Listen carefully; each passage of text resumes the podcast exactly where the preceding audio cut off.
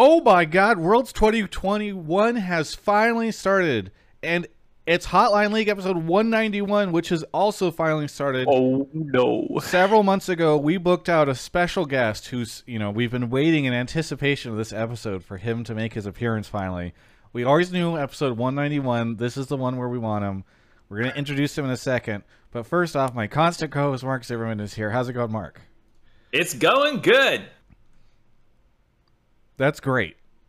How's your sleep schedule right now? Great. Um, so I think I didn't realize the games were going to start a little bit later than they do, or earlier. I, I you know, like you thought they started what? Oh, like at six or at like two?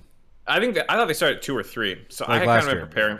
Yeah, yeah. So I kind of been preparing for that, and it's more like four o'clock in the morning. So um, I was thinking like, oh, you know, I'll be going to bed at like eleven, and then I'll be waking up at like four when Ashley gets home, and then I'll Yeah. sleep another four hours. And now it's really more like two and six in my sleep Yeah. schedule. So I, I I'm a little fucky, but uh, I'll get there. Yeah. So you're I- sleeping after the games and then getting up at 6 p.m. No, I'm sleeping What? after the games and getting up at two. Or, or I, Uh, 2 I went a.m.. to, today. Today I went to, no. I'll, I'll say it. Today I went to bed at 1.30 in the, uh, in the afternoon, Mhm. and I got up at 3:45 when Ashley came home. Then I went to bed last night at like 10:30, 11ish, and I woke up at 3:30. So you're gonna try to do the dual sleep Yeah. schedule, like the t- the sleep twice a day. Uh, yeah, that doesn't work very well. You should go to bed at like 6 p.m. and get up. At Well, like, here's the thing. But I here I'm gonna fig- I'm gonna find a toned down version of this to say about Mark. Mark is wait I'll figure out a complimentary way to put it. Mark is a very wonderful and caring partner, and so I think that Mark, whenever he has any opportunity to spend some quality time with his partner, really wants to be able to do that. And so if he's sleeping the hours you're suggesting, Spawn, he cannot spend that time with his partner. point. I'll also say I have an amazing ability to just do whatever with my sleep schedule. Like it, I never. Oh, it looks like it. You don't look like you've been punched in the face by someone twice at all. Physi- physically, I don't mean that's physically is whatever. Uh, my body's already falling apart as we established before the show started. That I'm getting carpal tunnel from how I sit with my laptop, and that this is strapped to my desk. Like, no, no, no, no, none of that matters. I just mean like some people emotionally struggle with the sleep schedule change. Uh, you know? No, Yeah, I'm for me, good like, with. eh. Yeah, I'm good with the change. So obviously, when I was working in Australia uh, on North American time, our scrims were starting at 3 a.m. every day. So coach meeting was at 2 a.m. So then I just became a one-year-old. Like when Henry went to bed at night, I went to bed at night, uh, and I, I found it. Oh, we gotta fairly put effective. Spawn down. To Exactly everyone. right. And then like Jasper and Jenna would be running around the house, and I'd be like, "Will you guys keep it down? The one-year-old and the thirty-year-old are trying to sleep." Uh, yeah, good fun. Such a struggle. Such a struggle. Uh, all right. Well, the the voice that you are hearing right now with the accent, we all have accents, but his is different than ours. Uh, is Spawn? How's it going, Spawn? Uh, pretty good. I'm in off season. Uh, Path of Exile grind has really ramped up because uh, obviously there's only like two and a bit weeks left of the season. So uh, I'm gonna create a bunch of builds and spend all my currency, and then Mark Z and I are gonna kick off fresh characters on the 22nd of uh, October. Uh, we're playing Genshin for this Worlds again. I Yeah. got the memo. Uh, didn't get Co- the memo. Kobe told me you were playing something else with him. That you guys started. A, I forget. Uh, we was. started Divinity 2, yeah, uh, and then that Oh. lasted one night Yeah, he because said Kobe. you, he said you were refusing to, to do something. I forget what it was. No, like uh, so what I didn't know is when you play Lone Wolf, it only really buffs DPS classes, Oh, okay. and I don't play D- like. I think uh, Mark has never. Maybe I haven't even played a game like this with Mark, but like when I play D and D, when I play like even things like Path of Exile and stuff like that, I am a big supportive person. So I always played like S priest, uh, you know, priest, like things like that. I don't play like just outright DPS classes. I think people, a little bit of a rant, Travis. Yeah. If you play an MMO or a similar game and your class has no option to tank or heal, you are purely a DPS class. You're a selfish dick. Wait, really? But that, I that want means you can't nothing play to do half the with you. classes Sixty in an percent of the MMO. player base. Yeah, and 60 Okay. percent of people are jerks, Mark. Um, and it turns out Lone Wolf is only good for DPS classes. So like, I want to play it again, uh, with Kobe. But I said like next time we should get a group of four to play because like I want to be able to like CC lock things and like buff people up. And like I kept giving all these shields to Kobe, and then Kobe's like one shotting shit, and he's like, "Look, I'm OP. Wow, you're you're a useless sack of shit." And I'm like, "Well, I am because like I don't get any benefits from being a lone wolf. I need I need party play in my life." Um, I would party play that game. I fucking love that game. It's one of my yeah, favorite let's games. play. Um. Okay, we'll figure it out. Um, but otherwise, I'm good. Uh, Travis, very very good. Good. Well, glad to hear it. How honestly speaking, how much of Worlds have you had a chance to watch? Because I mean, I don't know. if I watched all of it. yesterday. Of course. Oh, you watched all no, hundred percent. Yeah. So I, I did the opposite of Mark. So I've got a tactic where I get up at like nine, which is like halfway through Worlds. Um, and Mark, I'm sorry. Um, you know, because you'll probably take offense to this, as will a lot of I'm my colleagues on. Don't on worry. the analyst desk. But what I do is I'll uh, watch a game live, and then while the analyst desk is on, watch a watch a game that I missed. Then watch a game live. Then while the analyst desk is on, watch a game I missed. So I get like the whole world's experience minus the analyst desk, and then obviously afterwards I go back and I watch all the analyst desk segments. Um, but so I watch everything from like nine to like noon, ish. I Okay. get to put all the games in. Gotcha, gotcha, gotcha. All right. Well, that that will be good uh, because then you guys, I'm, uh, we were talking about this, and when we were worried we wouldn't have a guest for this episode, uh, I was just like, dear God, like if if because we've only got one day's worth of games, and so I'm sure we're going to talk a lot about like the meta and the champion picks and all that stuff, Mm-hmm. and Lord knows that I'm a, I'm an idiot when it comes to the the meta stuff. So.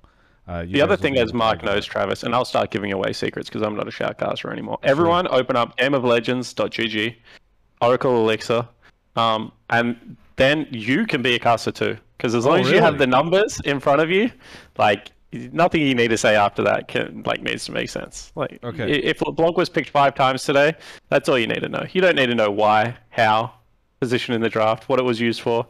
Just just spout the numbers. That's if you want to be a basic caster. If you also want to be like a really pro caster, just grab a couple narratives out of the hat. You know, you got like this little hat of narratives that we actually have around the office. You pluck a couple out for that game, and you just Some buzzwords. You go to a Yeah. producer for a buzzword or two, and you get it done. Danny's amazing. Danny's the best young AD carry we've ever seen. Doesn't matter if he's 0-4 that game. That's the storyline today, guys. Cloud Nine, by the way, has a hundred percent first blood rate uh, in in this uh, and first tower as well in this tournament. Uh, You this know, is- Europe, that's a fun stat. Europe you guys hasn't won a game. That's true. That's true. Uh, they they have not won anything, whereas we've won all of the games that we've played. Uh, by the way, I would be remiss if I did not mention that this episode, like all of our episodes this year, are uh, sponsored by Alienware and Game Fuel. So thank you to both of them. We're going to talk about them later on in the show, but Uh, uh, oh, are you playing New World? Is anyone playing New World here? I good? started I started New World and then I started with Kelby and Julie and it's very frustrating because I spawned like I guess you can't pick your starting zone. And so I spawned in a different starting zone than them and then I played for like 2 hours to get to where they were and then we had still different quests and so we would go out but then be doing different quests and it just it felt bad because I want to play an MMO with friends and that has not been the option. So I don't know. I might play some after after stream today. We'll see. That kind of sounds like standard MMO stuff, though. I feel like a lot of times in MMOs, classes get put in different areas and shit. No, you normally can pick your like faction or race or whatever, and then that that allows you to start in the same area. played WoW tomorrow, right? And like you picked human and I picked dwarf. We're we're, we're doing the Ironforge Yeah, yeah, slash you you Stormwind run, right? dwarves. This was like you can't even. There's no. I did not choose anything that put me in a different st- starting area. It seemed to just be very random. Okay. That's that's where I'm I gonna. bet you just didn't get it. There's a way to avoid that, says Gondrum in chat. I, I Well, didn't want to be the that it was person that said it, but The game intentionally places people in different places, says McGriggs. Okay, so see, that's that's been my issue. Um, and I tried to play a little bit today. I wanted to play Genshin with Mark, but Mark was very difficult to. For the past two days, Mark and I have been trying Spawn, to. are you are you laughing at the use the map comment? Yes, you and I both I, just I could use the map. It would take forever to get up to where the other person was. It's not like they're right next to each other. Somebody says, "Has the show started?" Yes, the show has started. Yeah, we're roasting Travis about his inability in a game about colonialism not to use a map. Uh, Anyway, have you got have Uh, either of you tried to start New World? No. no. Okay, so you guys are experts in mocking me in this game you haven't even tried. Yes. Yeah. I think that's expected. No, is this? Standard, standard. I would give it a shot because I'm bored. I'm in off season, right? So like, Yeah. obviously, have tons of work to do. Steve, Dodo, if you're watching this, I don't feel to throw any more on the plate. But like, I do have a little bit of free time, so I can spit, uh, put some uh, games in there if uh, if we're down for New World. I've heard other I'm, uh, other folks are are way higher level too, like other uh, team staff are are max level or whatever close to it in in New World. Ooh. So I uh, I'm probably not gonna play it for for a while because I'm I'm all I'm all in on Genshin. All There's so much Path of. Exile out. Oh, Genshin again. This Yeah. Genshin game really seems to be forming a rift between me and Mark. it's good. I wanted to play it. Mark was Mark for the past two days. I have.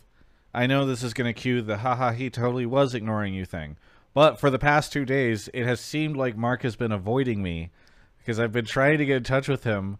Yesterday, we oftentimes use Messenger to talk, and Messenger was down, so I was hitting him up on Discord and stuff. He doesn't replying. I call him and he answers. He goes, "Oh," and then today, same thing. I'm trying to get a hold of him, and then Okay, anyone who ha- tries to talk to me on Discord can attest that I just don't check Discord. You don't respond at all. Twitter, same No. thing. yeah, Yeah. Yeah. So like, like I feel bad sometimes. And I like I'm like a caller DMs me, and I, I scroll up to be like, okay, what are they saying? You know, for the show, and then I see I have all these messages from fucking people I know that I are just unread, and I'm like, oops. yeah. Anyways, uh, Maid is really good. I watched Maid over the weekend with Ashley. That show is super good on Netflix. Netflix is putting out so much good shit right now. Like I, All I of them was are. digging mid. Wait, what's going on? Why are they all tr- like? Well, I was thinking about this, like NBC, CBS, ABC, all these these show these old. They used to make all the stuff. Now they uh, make all the bad stuff, and then the, all the stuff that wins the awards are all on Hulu, HBO, Apple Yeah, but TV, Paramount. I feel like that's that's been uh, true for like a little while now. I just mean like specifically summer did not have much good programming, and as soon as like the last month hit, I am like I actually can't even keep up with all the stuff I want to watch. Where usually I'm like desperate to try and find anything interesting. Yeah. Well, uh, I am trying to think of. Oh, I beat I beat Humankind on max difficulty level, which was pretty fun. I'm Anyway, I next guess we should- googling all these things. Like I have never heard of Maid I've never heard of Humankind. Oh, that looks cool. Humankind is good. It's really good. You watch Squid Game at least? Nope. Have I you watched- heard of? S- Yeah, I've heard of that one. They something about they open a container and there's a weird shape inside. I've seen lots of great memes be done about it. I watched Q Into the Storm. That was the latest thing I watched. Midnight Mass isn't horrible. You asshole in chat. How Okay. dare you? Well, his name is Seaman Demon, so I don't know what you were expecting. Anyway, uh, should we should we actually start talking about worlds yet? I guess. Sure. Uh, I there's there's been there's some funny little tangential things that I want to mention before we we talk about the games, and we'll get this out of the way because I know you guys won't have much of an opinion on them. But one thing I had not considered when they moved worlds to Europe was the impact that that it would have on all the merch that they made. Did you guys see these posts on on Twitter?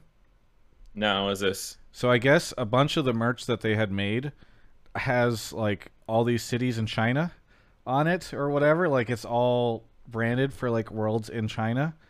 And so what they have to do now, so what they're doing is uh yeah, here we go. It says uh, due to the sudden location change, we were not able to produce a collection that would represent the new location. The World's 2021 collection features beautiful and unique designs inspired by the original Shenzhen, China location. Rather than this is kind of cool that they're doing this. Uh, rather than having our World's 2021 collection go to waste, we will sell select merchandise at a discounted rate of 20% and have the proceeds donated to charities that support COVID relief funds, the uh, Riot Games Social Impact Fund. So anyway, yeah, they're not going to make any money off of this stuff, but it's just like and I'm I'm happy they figured out a way to do it, but it is funny because if you go and look at this stuff, it's like worlds uh, in China. It's you know it's got all the the Chinese branding and stuff on it. It's very interesting. I'm just gonna pretend it's in China then. Yeah. Well, I mean they wow. they honestly Looking kind as if well they had made. not messaged it, they almost could Looking have. kind of cold in China this time of year. yeah, yeah. It's just like they, yeah. Don't tell the players; they won't notice. Quite frankly, they're not looking. You're herding them onto planes. They're not going to notice. And then, uh and then just pretend, you know, put a bunch of branding in the studio. Nobody would have ever noticed. Um, so that's interesting. The other thing that is interesting that I will just note because I think it is a big deal, even though I know the majority of our listeners and the two lovely gentlemen on this show will not find it interesting. Uh, Riot has a new head of global LOL esports. So a person who's in charge they so John Needham was the guy who was previously in charge of all esports, still in charge of all esports, but was managing like Valorant and League and all that stuff. Uh, Naz uh, Aletaha, I think is how you say her name, uh, last name. Uh, she has worked at um, Riot for as long, I think, as long as LCS has been around, maybe even longer. And she did all the biz dev stuff and partnership stuff. I've interviewed her before, if you guys uh, might recall. But we did something with her around the MSI announcement for um, Ice when when was in Iceland the first time or this year. Uh, anyway, she just got promoted. She's now head of global LoL esports. So it's a bit of a shakeup over on the. Uh, I shouldn't say shakeup. It's a bit of a change over on the Riot side, and now I have somebody else to complain about if something goes wrong. Uh, but she's always been a very nice person, so I'm I'm excited for her. Uh, but we'll see. It's interesting. Uh, I will t- I will put her name in the Twitch chat. Uh, it's spelled N A Z because I saw some people asking about this. A L A L E T A H A. You can look her up on Twitter, give her a follow or something. Congratulations to Naz on the promotion. Interested to see how it goes. All right. How about the uh, what else? What else happened this week besides the first game of days or first day of games? There we go. First game of days. Uh, Nothing. Team Liquid released their video. Spawn was not Looks in it. video. Very disappointing. No. I'm personally very thankful I wasn't in that video. But Yeah. uh, you, some might call it disappointment. I would say dodging a bullet. Also, like we got our new Spider-Man merch out. Oh yeah, you guys have a. It's like a Japanese-inspired Spider-Man collab. I saw Uh, it. Yeah, it's actually like it is so dope. I I love TL merch. I just wear it all the time. So yeah, got that out. That's cool. Uh, what else do we got? In what else do you got for us, Twitch chat? Anything else? The Australian government is allowing people to go back to Australia earlier than December. They've opened it up from November, so the I think it's about seventy-five to hundred thousand Australians. Like there's there's like there's a few people that are like stuck overseas. Um, and the New Zealand government has done the opposite. They've just told all the UFC fighters that they can't go back to New Zealand if they stay in America. Uh, if they stay in America, so yeah, Wow. interesting. Well, happy for you that you get to go back Specifically, earlier than you UFC expected. fighters. Yeah, actually, it is. So, like, it's really like obviously, if you don't care about like uh, oceanic politics, may as well turn off the rest of the episode because I'm not going to be silenced. Um, but uh, so I think like they have other sports teams, like their rugby teams, traveling, and they've said that that's good because it brings like wealth to New Zealand and like a bunch of other stuff. And then Dan Hooker has agreed to fight uh, Islam, uh, and it's like yeah, he's being denied, so he might not be able to like go back to uh, New Zealand for the whole year. He's got kids and stuff over there. I feel really bad for the dude. I like Dan Hooker; he's a great fighter, but uh, yeah, it sucks. Twitch, Twitch chat wants us bringing it back to Worlds and LoL esports.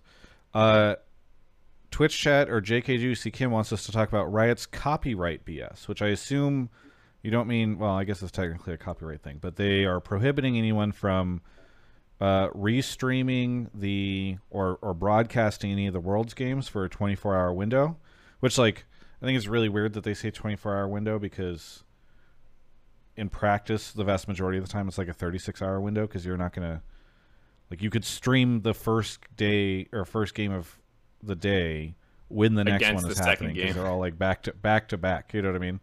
Um, so it's it's an interesting situation, but uh, yeah, people were bummed about that because they were hoping that Captain Flowers would uh, be able to do that. He had announced that he was going to be able to basically be like, "Hey, you missed the games this morning because you were asleep. Well, don't worry, I just woke up and it's like 1 p.m. and we're going to watch them all together for the first first time." That's not allowed. I watched live as Doublelift did the did the first game and the Cloud Nine game today, uh, and then and then the Riot Games police showed up um in in his Discord, and and Peter did his best to to say, well, you know, it's the policy, and I understand it's the policy, but I disagree with the policy. So That was kind of interesting. Wait, so so so Doublelift just like went for it. So to he lives? he was Stood it. so I he- just blatantly ignored. Is that what you're trying So- to so- so accuse him I- of he- right now, Travis? I turned on the stream because I was like, wait, is he doing this? He's not allowed to do this. And in chat, everyone is spamming, you're not allowed to do this. And he goes, no, I don't think that's a thing because they haven't told us anything about that. Uh, I haven't heard anything. They never said anything. And everyone keeps spamming, you're not allowed to do this. Like Um, literally so- everyone knows what the person and so who he goes know. he goes through two games. He goes through two games. After the first one, I was like, please watch the Cloud Nine one before Riot finds you because I would like to see you review the Cloud Nine one. And so he watched not obviously I think because of me, but he does go to the Cloud Nine one, watches it, and at the end of the Cloud Nine one, he goes Lena comes up to him and says you're not allowed to do this or whatever. Check your Discord. Because I saw somebody from Riot in the chat in Discord being like, check your Discord. Sorry, in the Twitch chat being like, check your Discord. And uh, and Peter looks over. He's like, what? Oh, I'm not allowed to do this. He's like, they never said it. And then he's like, what? And then he goes, oh, they did say it in the co-streamer Discord four days ago. Never mind. Um, and then and then he was like, okay, uh, he owned up and was like, I'm an idiot for not seeing it. But then he obviously was unhappy with the decision. So uh, That's my anybody, defense. oh, go ahead. I was gonna say that's my defense with literally every crime I commit. I'm like, you didn't tell me that this was a like I couldn't do this. Yeah. Uh, somebody says, does it apply to Riot Associated streamers or does streaming apply to all streamers unable to stream Worlds content? Yeah, I don't think anyone can do this. Otherwise, you can Riot will chase you down. All you can do is a live view, which is when you have just your audio or the Yeah, 'cause audio. they the can't stream. stop you from doing that. They legally cannot Yeah. stop you from doing that. You could do the same thing with like a baseball game or a basketball game or something. But Yeah, 'cause my you're not actually using any understanding, like, don't uh, like don't quote me on like the riot stuff because obviously I don't understand this from riot's end. But I also know that like with a certain amount of editing and things like that, you should also be able like to use highlights uh, slash snippets of the game. Yeah, because I, I know that there's some law somewhere that is like at a certain point, if you alter a broadcast enough, it stops being theirs and starts being yours. But I am definitely no legally type, so. Where that line is, Twitch chat, the only way to find out is if everyone starts editing random parts of worlds and seeing what they can get away with. well, my yeah, understanding fair, is that fair the, use stuff. the line fair, fair use is kind of like the line is there's not actually ever a clear line and you basically have to go to court and then the judge decides every this is my limited understanding. The judge Yeah. decides every time. You're- you're so in, definitely in reality fair use doesn't really exist in practice in practice because like like I don't think you could try to do that with NBA clips because NBA will just be like okay we're gonna sue you and like we'll figure out in court you know like I'm going to might- sue you the next time and just until we have slightly less money and you're homeless. Yeah, I Yes, understand yeah, that. yeah yeah There, there's a couple like general outlines of fair use in terms of like length of the thing that you clip, you know. Yeah. Um, but generally speaking, yeah, people will just if you're making enough money out of it, they'll come for a slice of that pie.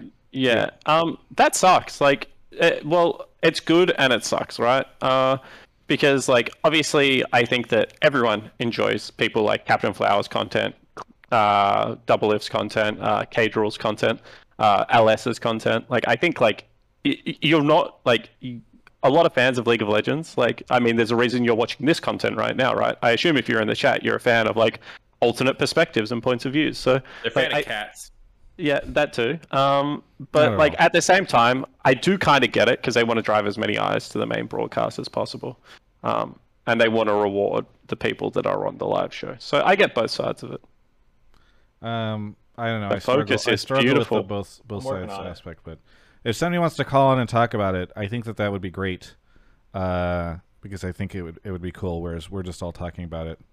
Um, yeah. Uh, okay. Other than that, we had the bow games. tie. What? Well, bow tie boy. Oh, Can I say the bow tie, Travis? the animal. Uh, yeah. Anyway, so uh, obviously we've talked about all this other stuff, but the big thing is games officially started today. Talk about the broadcast, can talk about the games.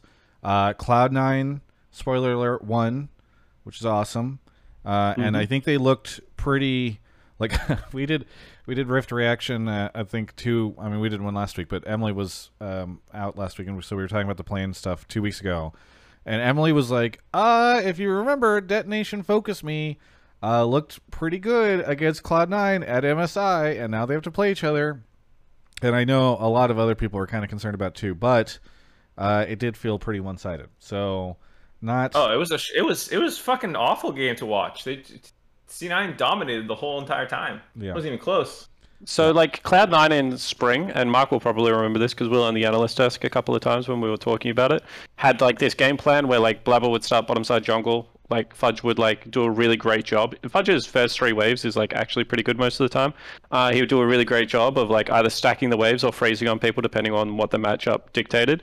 And then Blaber was really good at capitalizing on it. And we're quite critical of like some other junglers. Like I, I remember one segment we did on Iconic for like bad adaptation to like kind of what seemed to be a preset play for Cloud9 and this looked much more like that Cloud9. Like, I mean, if you guys watch the game, uh, Fudge does a really great job of setting up a top turret dive. They dive, they deny like two creeps, uh, two sets of creep waves, and then he's on four creeps. Like it's Aurelia into Gnar. Like Evi's on four creeps, and then he stays on four creeps for two extra creep waves, and then the Nexus explodes. Like to anyone that knows League of Legends, like the game's over. So like, uh, I, I think that Cloud9 actually did a really great job, and it's good to see them back to playing around one of their good players' strengths. And it's even better that he's Australian. So good, help good me- on you, Fudge. help me by the way uh, because people were talking about how the draft was so bad but i also know that Bad Aria is like so, like i saw that tweet that went around that was about how Aria's undefeated on leblanc this year and like that's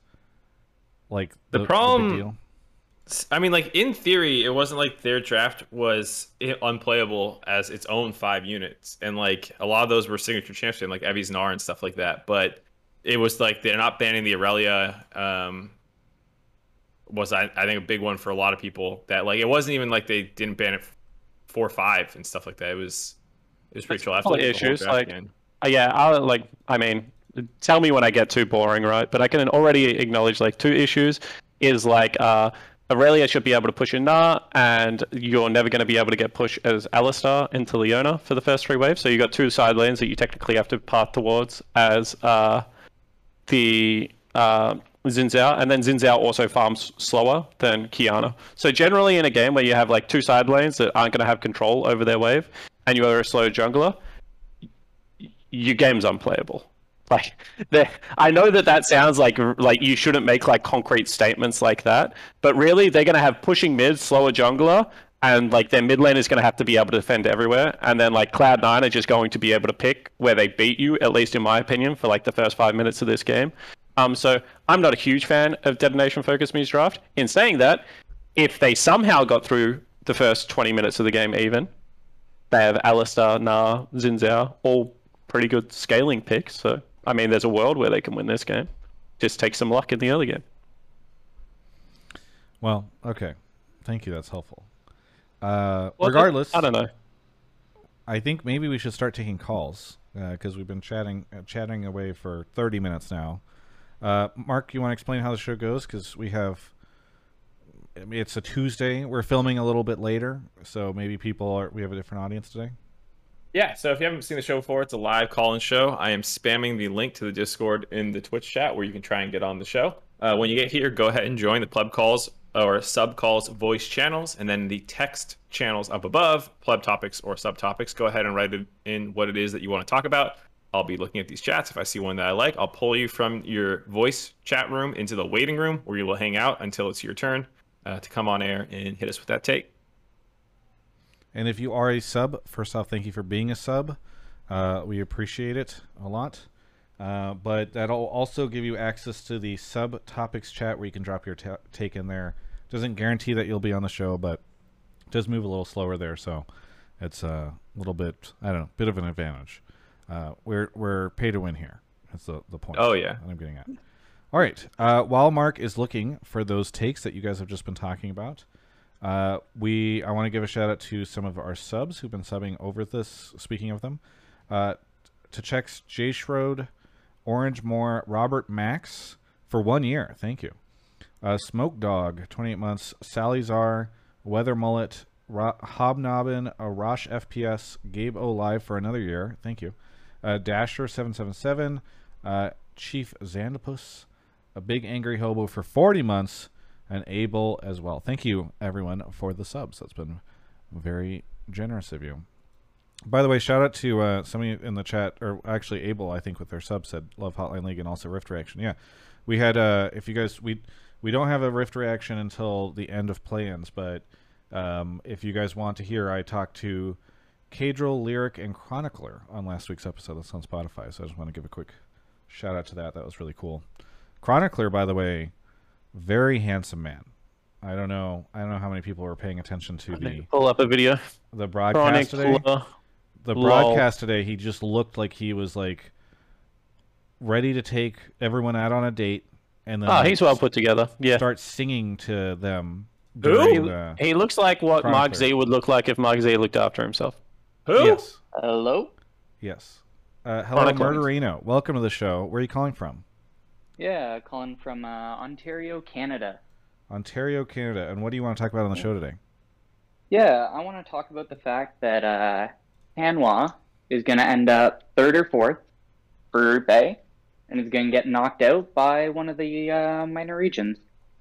Interesting. Do you have any? Do you have any predictions on who the minor region is? Uh, I'm leaning between uh, Galatasaray or I know technically Beyond Gaming isn't really minor, but I'm going to go ahead and say one of the two. Okay. I mean, so- either way, Hanwha getting knocked Yeah. out would be an upset. Yeah, that's the hot. Oh, take. for sure. Okay. Why do you believe this? Yeah. So I think, first of all, uh, there seems to be a lot of priority going to top lane. And I think everybody knows that of the major region players, Morgan is probably the weakest top laner that's at Worlds right now. But I think You're including North America and Europe in there as well. Oh yeah, hundred percent. Okay. Um, I think their bigger issue, though, that they showed today is their drafting is just horrendous. And so I think it's going to be more their their draft gap that puts them behind the rest of the teams. Okay, so you think that the the draft is what's going to be the issue, and that's what will will occur. Uh, let's. yeah, it I think it's going to be a bit twofold Okay. between Morgan just not being able to to compete on top lane. They lose Gotcha. top lane, which loses them early game, and it seems like once that happens, they aren't drafting well enough to to overcome it. So top draft and or sorry, top gap and draft gap. Yeah. Okay. Uh, so let's throw it over to Spawn for Spawn. Are they going to make it out? And if they don't, will it be because of those two reasons? So Hanwha so far, correct me if I'm wrong, they've played one game. They played against LNG, which Two. Uh, two games. Two. did they play against two games. So who did Yeah, they they play their played against, second game uh, against? Okay, they beat Infinity. Infinity, and they Yeah. they barely won. Yeah. Um. So, okay. Um. I mean, I think that there is a world where they don't make it out. I think that like that that is like in my head. Like it sounds like a bold statement, but it's like conceivable to me. Like I think the minor regions have actually stepped up. I think the teams that the caller has like identified, um, also like are teams that I would be looking at. I think Beyond Gaming also had a pretty sloppy first game. So like you know Galatasaray or whatever they're called. Like they went up today for me, Beyond Gaming, who like I held pretty high because as every the viewers would know, I'm a big on the LMS and uh, I hold PSG pretty high. They can't challenge PSG. Then they came to Worlds, they look pretty crappy. So I'm trying to do the napkin math everywhere. Um, the one thing I will say is that Ale or Ale, um, Ale if you read his name, Ale if you listen to the LPL broadcast. Um, so I'll say it both ways. Um, is like been kind of 2.0 and i actually thought like looking at the landing phase um, that morgan did okay Willer was up there like two times burnt the first two flashes of ale i'm i'm going off like 9 a.m spawn brain um, No, but, like, right. i didn't think I, I didn't think morgan actually looked bad in that game my favorite AD carry of all time is Deft, so I say this with as much love in my heart as possible. Is Deft solo cost them that game? He like died bottom lane when they were just getting momentum rolling. Then he got picked mid lane and cost them Baron, I think. And like I think like Deft had like an absolute shocker. Um, so like I would say that the call is like take is like conceivable, but I will stick up a little bit for Morgan because even though he had an 0-4-0 scoreline, it's probably really easy to point the finger at him, like based off his scoreline in this game. Like I think Ale is the strongest point of that team, and he played fairly well. And Deft should be a veteran, should be the strongest point of the Hanwha uh, team, and played pretty poorly. So like I can see it happening, but I would throw Deft under the bus defend Morgan a little bit more, I think. And Morgan in his solo queue, from what I've seen, has actually looked pretty good. Obviously, solo queue, not everything. Uh, I acknowledge that. But I've been trying to track him because I knew that this was going to be like one of the hot takes coming from Worlds. I don't think, to coin my old phrase, Morgan ain't that bad. He might be bad, but he's not that bad. I'm uh I'm on the same page as you. Um, and since you love Deft, and it doesn't, if you didn't see the second game, Deft made a ton of huge plays to win them that game as Ezreal popped off really hard and just like shit all over Infinity a bunch of times when they tried to engage on him. So, uh, you know, it was it was a better game too, a little bit, but yeah, game one draft with like the all melee physical damage team basically, uh, and like Karma support. It just, uh, I didn't love it especially like the Jax counter pick was perfect, and you know you're playing this like all auto attacking team into a, a Jax one trick. Like Ale plays it all the time.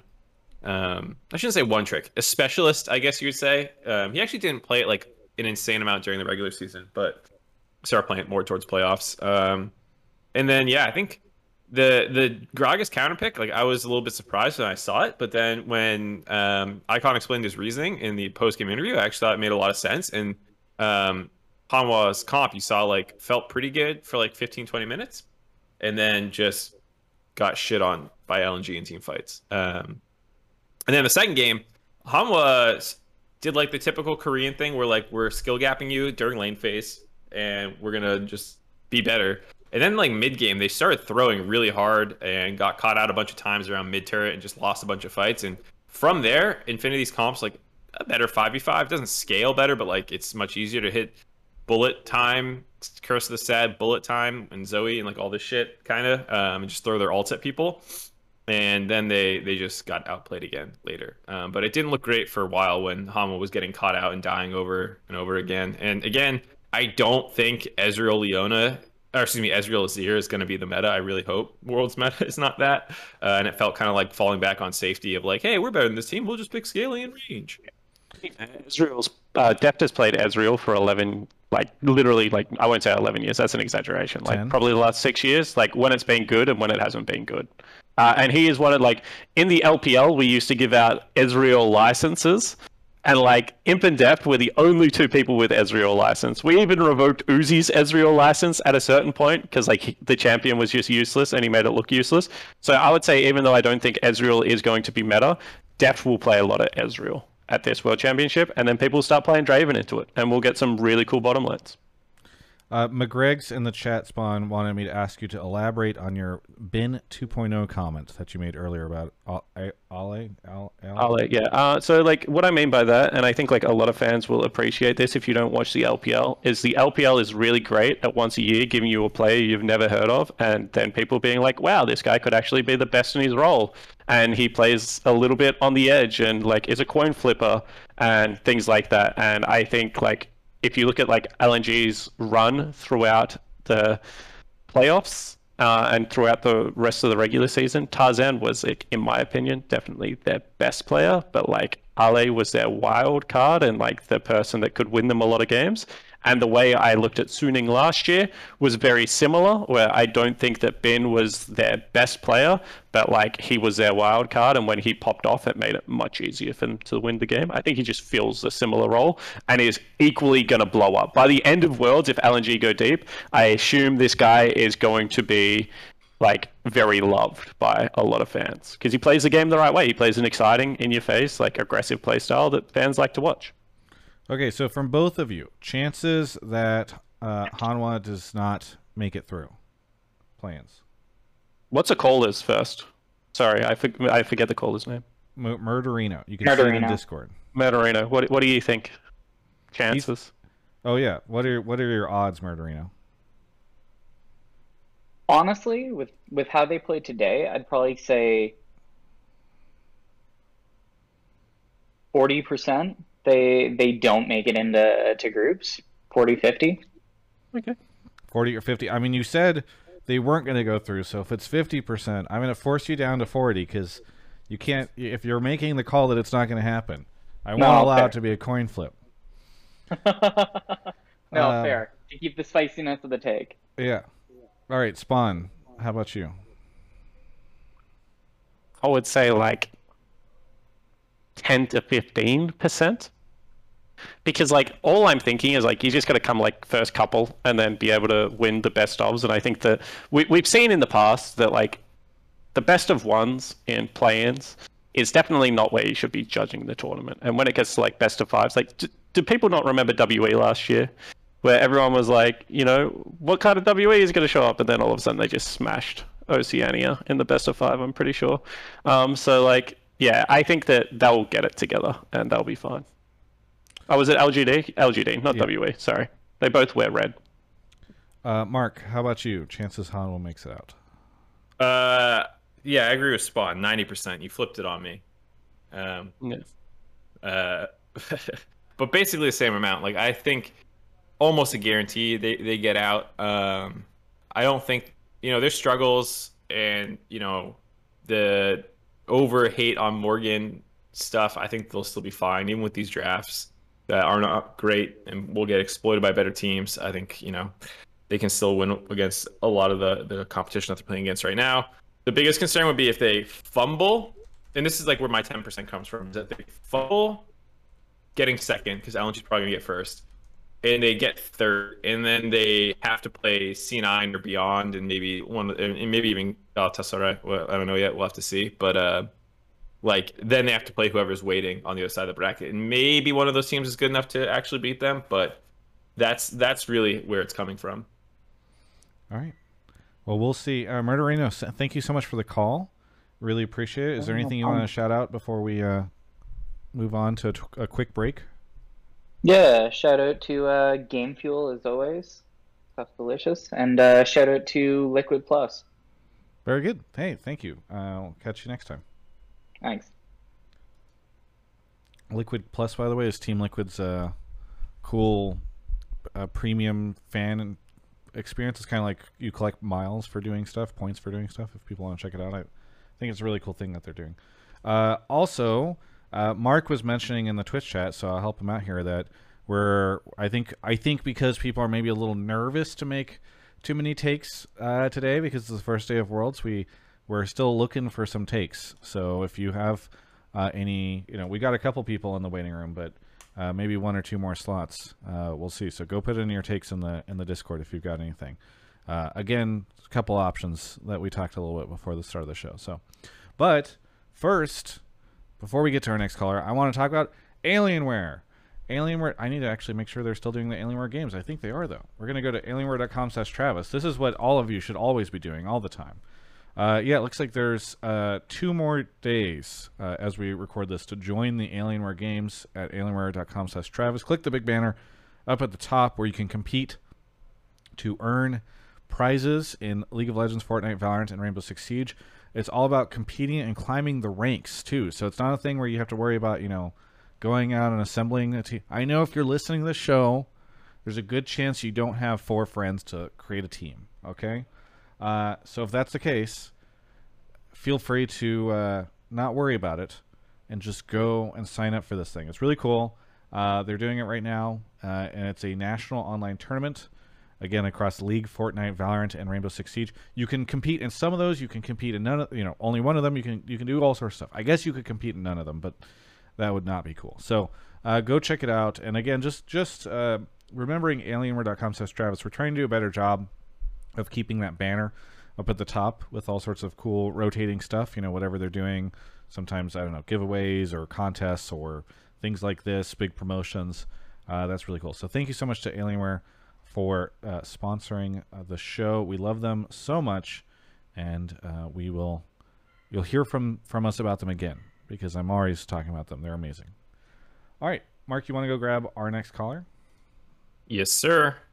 Uh, thank you to where are we? Darking for the 44 months, Ronnie for the three, Raldios for 20, Fanboy for nine, and Lane Plox for the 19. Thank you so much, everybody, for the subscriptions. Uh, we're at 912 subscribers right now, so it's always nice to see.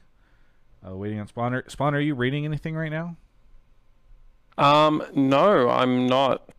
I uh, started rereading Shogun, but uh, then I got bored, so Okay. I've I've stopped reading at the moment. Well, I have a couple suggestions if you need any. I Please actually give me just suggestions. I updated the the book channel recently uh, for the first time in a while, um, and I did a video about Powder Mage. So uh, you can go. I don't, you haven't read Powder Mage, right? Spawn. Nope. Did we talk about Hello. it before. I know, No, I Mark, not. but I just was mentioning. Oh, we lost the caller anyway. Why is he cute? What the? Mark has to go get him. Uh, call, our caller's leaving. Anyway, yeah, my Travis Gafford Books channel is finally updated um, for the first time in a while. Okay, and it's a trilogy. Yeah, it's a trilogy. Uh, and actually, the author, Brian McClellan, uh, I've interacted with him. Mark and I have interacted with him a little bit because we were helping him out with a uh, D&D show on Twitch. And he Oh, nice. used to be a student of Brandon Sanderson. So if you like Brandon Sanderson stuff, Blitz is Oh, here. yeah. Blitz is back. Blitz keeps pressing buttons, muting and unmuting, and moving channels. Blitz, just chill and let us know where you're calling from. Blitz. Oh no, And then they left the channel again. Uh, Blitz. All right, let me try one more Blitz, time. Blitz, where are you calling from? He's Blitz? he's having struggles. Yeah. I, I, this is the worst thing is when I've had tech problems before, and Travis just keeps saying shit at you when you already know you're having problems. He's like, Blitz, stop pressing buttons. And he's like, I fucking know that, but it's just I don't know what's going on in my Discord. Okay. Well, maybe right, we send well, Blitz back to the waiting room Yeah, for now. yeah, we'll we'll give him some time to figure it Oh, out. poor Blitz. Uh, I have not read Worm to answer the question in the chat, and uh, also, yeah, Dune is coming out soon. I haven't read Dune, uh, but I know it's obviously a classic. There it is coming out. I'm so scared, Travis, because they made like a show about Foundation as well, which Yeah. was obviously one of the books from my childhood, and I, I couldn't even watch it because of how bad the reviews were. So if Dune Yeah. sucks, I'm out. Sci-fi, no longer there. I'm just becoming a fantasy junkie. Hello. Kobe made a tweet today. Hello, Mark. Kobe made a. T- I have to throw Kobe under the bus. Uh, he made a tweet today. Oh wait, did he delete it? Oh, he why did he delete it? He made a tweet today about with a Foundation meme, and then I shamed him by saying nobody's watching Foundation, so they wouldn't know. And it looks like he's uh, he's deleted the tweet. He actually deleted. it? I feel Aw. I feel I bad now. tried to buy Foundation at uh, I was at Barnes and Nobles this week, and I was trying to buy Foundation, and it they fucking did that thing where they put the fake stickers on the book cover. You know, like they print a sticker. signed set of Foundation. What? My dad gave me a signed set, so like the books, uh, I've got them signed by Asimov. Jesus. Yeah. Well, good for you. Um, You don't- I can't get a, a sticker on regular fucking book cover of it because they. I hate this trend. Does anyone like this trend of the fake sticker, the printed on of the sticker. fake sticker? Put it on your book so that they can save a little bit of money, and you can't ever fucking take it off to try and get the people who are just perusing through the bookstore and like, oh, it's it's a series on Prime, I guess, I'll, or Apple TV. Hate. Blaine is here. Blaine, where are you calling from? Uh, I'm calling from North Vernon, Indiana. From where in Indiana? Sorry, you've been on the show before, but I had you turned down a bit. Yeah, North Vernon. North Vernon. Okay, what do you want to talk about on the show? All right, so as an NA hopeful and a C9 fan specifically, when my boys at C9 make it out of play-ins, which they will, I think we have a 40% chance or higher to make it out of this group of death everybody's talking about. Then, Group A. Then I, yeah, I think we could at least take a game off of Damwon and FPX, kind of like we did at MSI, and then hopefully 2-0 Rogue, maybe get a tiebreaker. Okay. W- One Uh, quick question: How confident were you in this take prior to them winning today? Yeah, I was going to ask. Well, I've always been confident. I've heard I've heard two months of every single podcast I've heard just shit talking. Have we every shit single one. Uh, well, no, you guys haven't done like tier lists and all that stuff. But I I've looked like at the wider range of all these like tier lists and shit. It's bad. Well, I don't So, think that any of the NA I- teams are ranking particularly well on the tier list. so- Yeah, so I Yeah, think know. like you have to not use like I mean I don't know what tier list you're talking about, so maybe they were shit talking. But like for example, I would put Cloud9 towards the bottom of this group. But I like Cloud9 as a team. I think that they do things well on Summoner's Rift. But the, the unfortunate situation is they pretty much got two first seeds, right? Like no one's going to argue that like first key seed from Korea is like a pretty big deal to play against. They, I don't remember a time that first seed of Korea has ever failed to make it out of group. And then FPX could have very easily been first seed of LPL mm-hmm. until They got like upset. EDG upset them in that grand final, right? So like the unfortunate thing about Group A is like a lot of people are seeing it as like two first seeds, and therefore like why it is that group of death, I guess. I mean, so yeah, you're you're talking about that one. Um, I mean, I can kind of relate to Blaine's point about NA getting underrated. I even won't won't name names, but I heard in some meetings people thinking that you know like oh C9 might not get first in this group, which is fair. You know, maybe someone will be better than them. But you know, one of the callers on the show last week was also like, I think that they'll be below DFM and some of these other teams. You know, C9 will be like the third or fourth best team in this group. And I mean, I, I when I hear that, I'm like, what?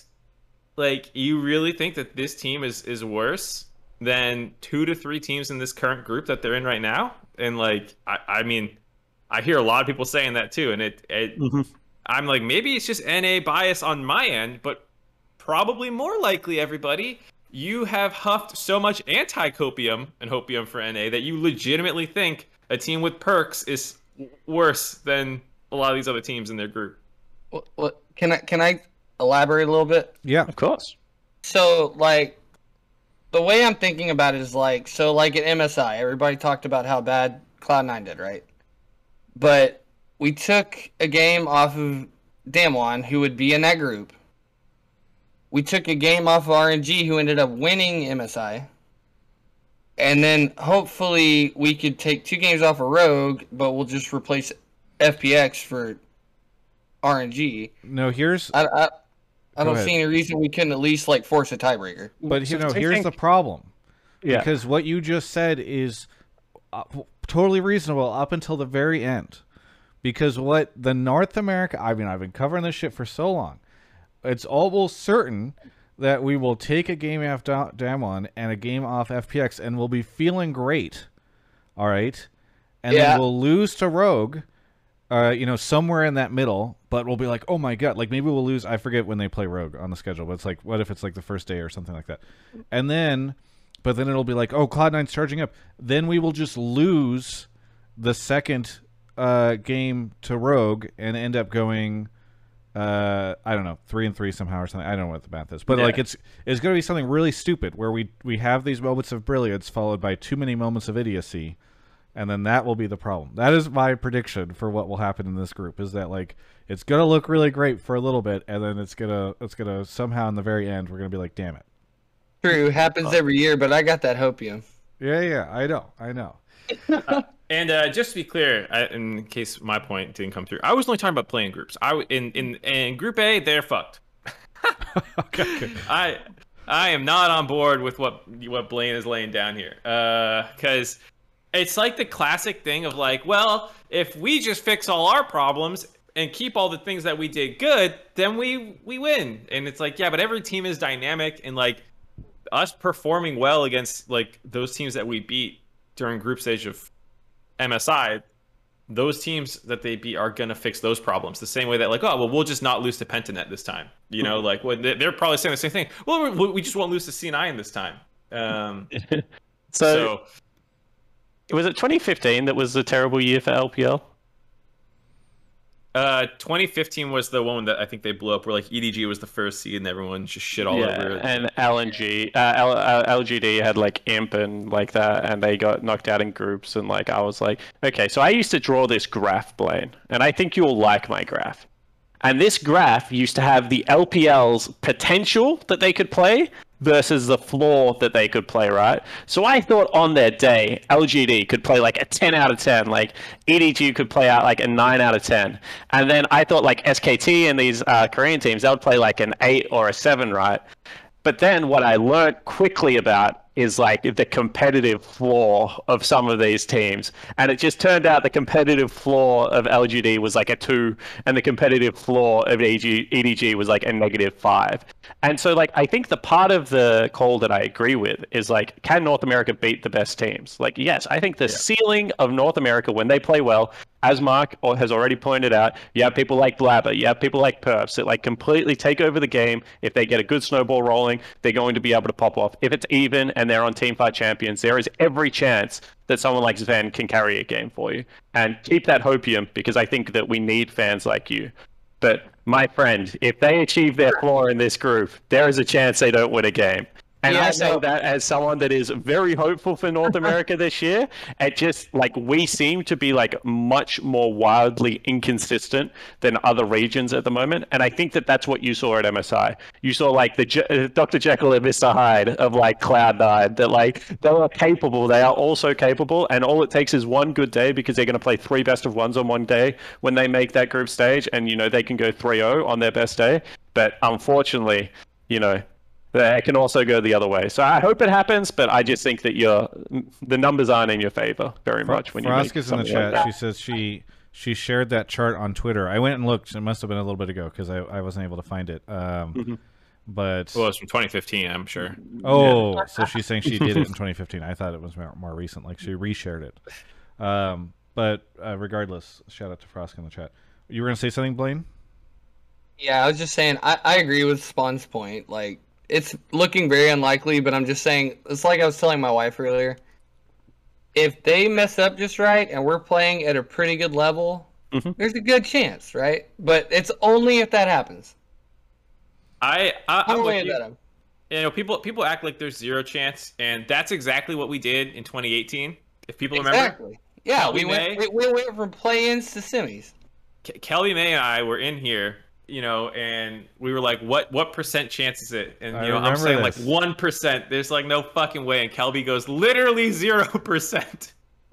we get out of Group B, and then you know, C9 does it. So Also, the Uh, other thing I'll credit C9 with, just really quickly, sorry to cut you off, Mark, is like I think that was the same year that they had like an insane meta read where they just started playing like Caitlyn, uh, like uh, control mage, and like then they'll like even like counterpicking like Veigar and stuff like some places. Like sometimes all it takes is like, especially when you play those three best of ones on the same day, you make a good read at the start of the day, and like.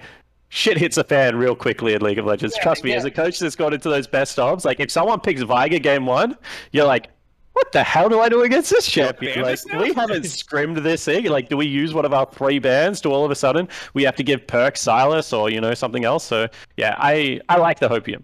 I like this take.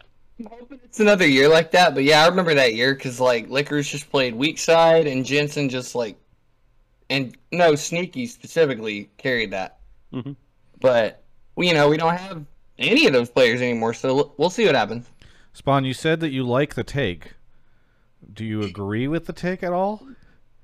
Like I, you know, I really like the take because like I think Blaine's like shown like his biases and like the fandom side of it by also acknowledging that like some things need to go right.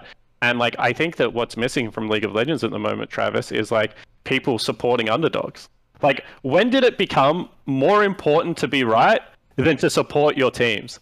Holy shit, support would be so boring if it was more important to be right than like to support your team. So like I like people supporting their teams and going out there and having a say and like hopefully buying a truckload of C9 merch and flying the flag and you know getting behind the boys. For, As much as I'm a Cloud9 fan, I'm repping for all of NA, Team Liquid. Hope you guys do great groups. Hope 100 Thieves do too. Let's go. Frosk wants you to check your, your Twitter DMs, uh, Spawn. I don't know. I I'm don't in the know. middle of a show. I'm a professional. Yeah, well, she's she's. I'm on the fantasy subreddit. You're on. You're not. You you won't even go on Twitter, and I'm I'm a unrelated subreddit. Why you don't need? Why do you need to be on the fantasy subreddit when we've got a caller right here that says that there's a really good chance Cloud9's getting out of Group A? All right, this is, is this not the fantasy you is need? like support your teams. You're like Yeah. fuck them. Let me use them for a joke. I mean, NA listen, getting at least two teams out of groups this year. Let's go. I don't. I disagree with. Uh, I disagree with Spawn on the idea that it. You know, it's gotten to the point, at least for me, where you have to be right rather than supportive. But I do need to try to, to get as many little jabs and jokes in as I can on this show. So I'll I'll sacrifice them for those points. Um, anyway, no, I mean I'm I'm hopeful, and to to Mark's point, you know, North America usually does well when we are not like this is the counter argument to Spawn the North America does our best when we don't believe in them. So, uh, not to say I want you guys to all go out and shit talk them or whatever, but uh, I, if people are counting C9 out, that's usually I think when they shine. So hopefully we'll see something. Uh, Blaine, thank you so much for the call. Is there anything you want to shout out before we go on to our next caller? Nah, I just love the show. Tune in every week. Been on a few times now. Uh, shout out to Alienware and Game Fuel. Good sponsors. Love talking to you guys, and uh, y'all have a good night. Thank you so much. Have a good one. Yep, Fun. you too. Did, did is did Frosk DM you the the picture? She did. She's DMing me questions. So now I'm You're just now getting I'm, interrogated. now I'm hella like fucking. You know, I'm I'm doing research while I'm on this show. I'm gonna be distracted the rest of the episode. This is Oh your fault. God. Whoops. Oh, my God. Next uh, lesson learned. I thought she was giving you an asset for the show, uh, and now I realize she's just trying to to derail it. Uh, all right, Mark is off to grab the next caller. Uh, great sup, lol. Thank you for the prime. Really appreciate it. Uh, we do always appreciate the primes. Uh, by the way, uh, the schedule for our shows. I know we've talked about this previously, but uh, all my shows actually run at Rift Reaction and Hotline League. We're all going to have interesting schedules right now because they're they're going to be popping out during sort of the breaks and stuff. So just stay tuned on Twitter and all these places to see when they're coming out because they won't be during the regularly scheduled time. And oh my god, he he Mark got just DC tried to pull. This guy might be trolling. I'm not sure.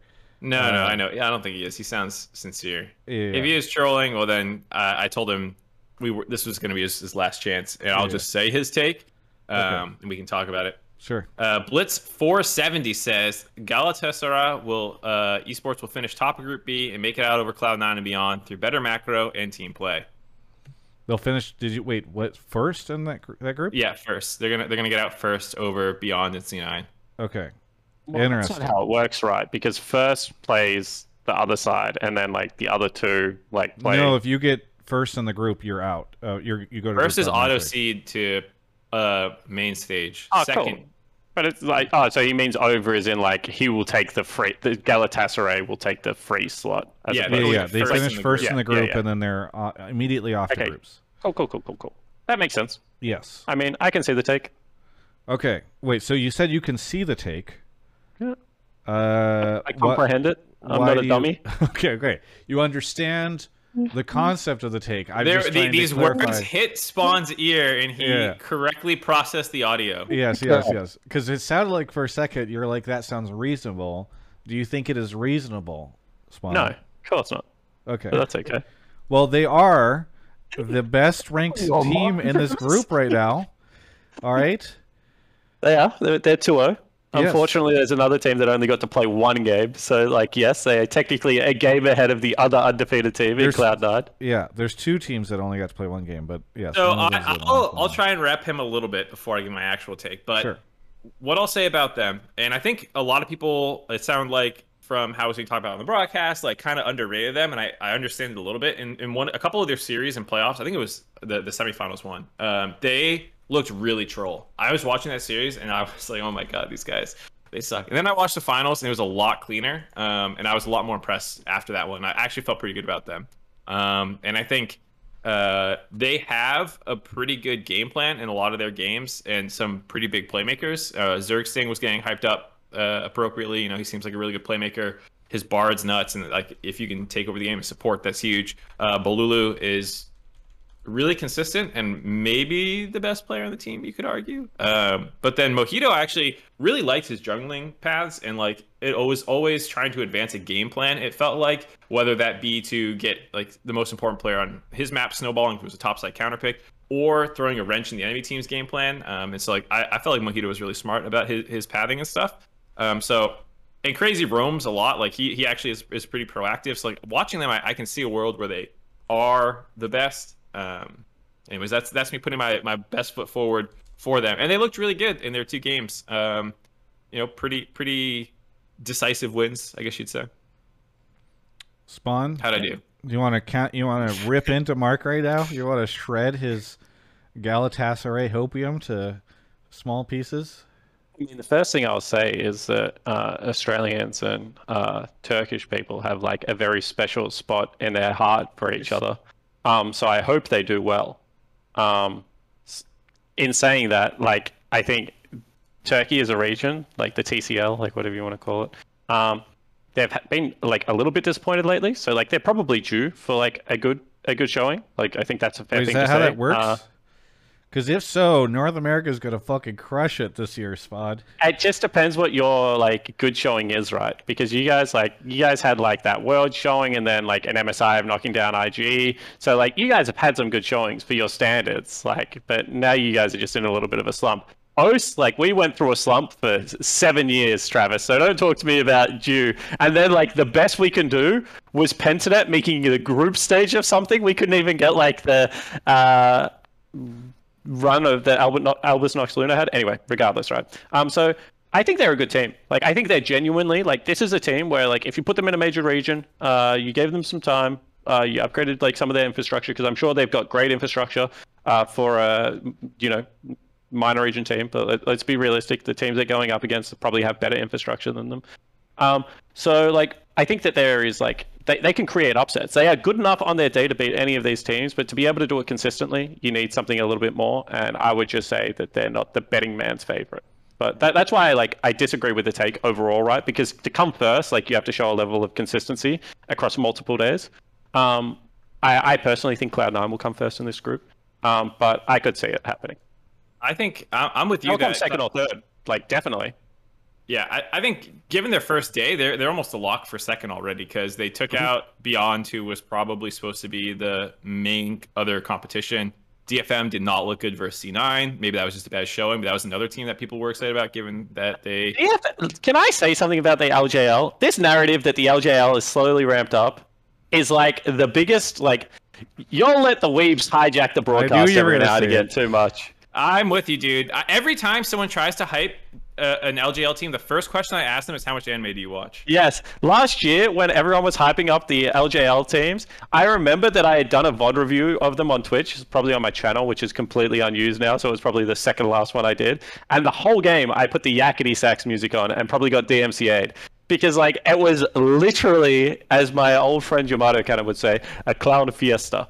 Uh, it was it was just an absolute disaster of a game. So like I have no faith. The DFM could well, they can't lose every game because they've already won a game, so I'm not going to say that. But there is a world where they could still lose every game, even though they've won one. Blitz, Blitz I- in the chat, by the way, typed out their their thing. Do you? Yeah, You want to say I that? read through it. I don't want to backtrack though. Okay, okay. um, that's fine. Uh, I, I'll say for for the LJL, I, I think they had a better showing at MSI. I mean, like a lot of people talk about the win over C9 as like the main talking point, um, but then they don't remember that C9 slammed them the next time.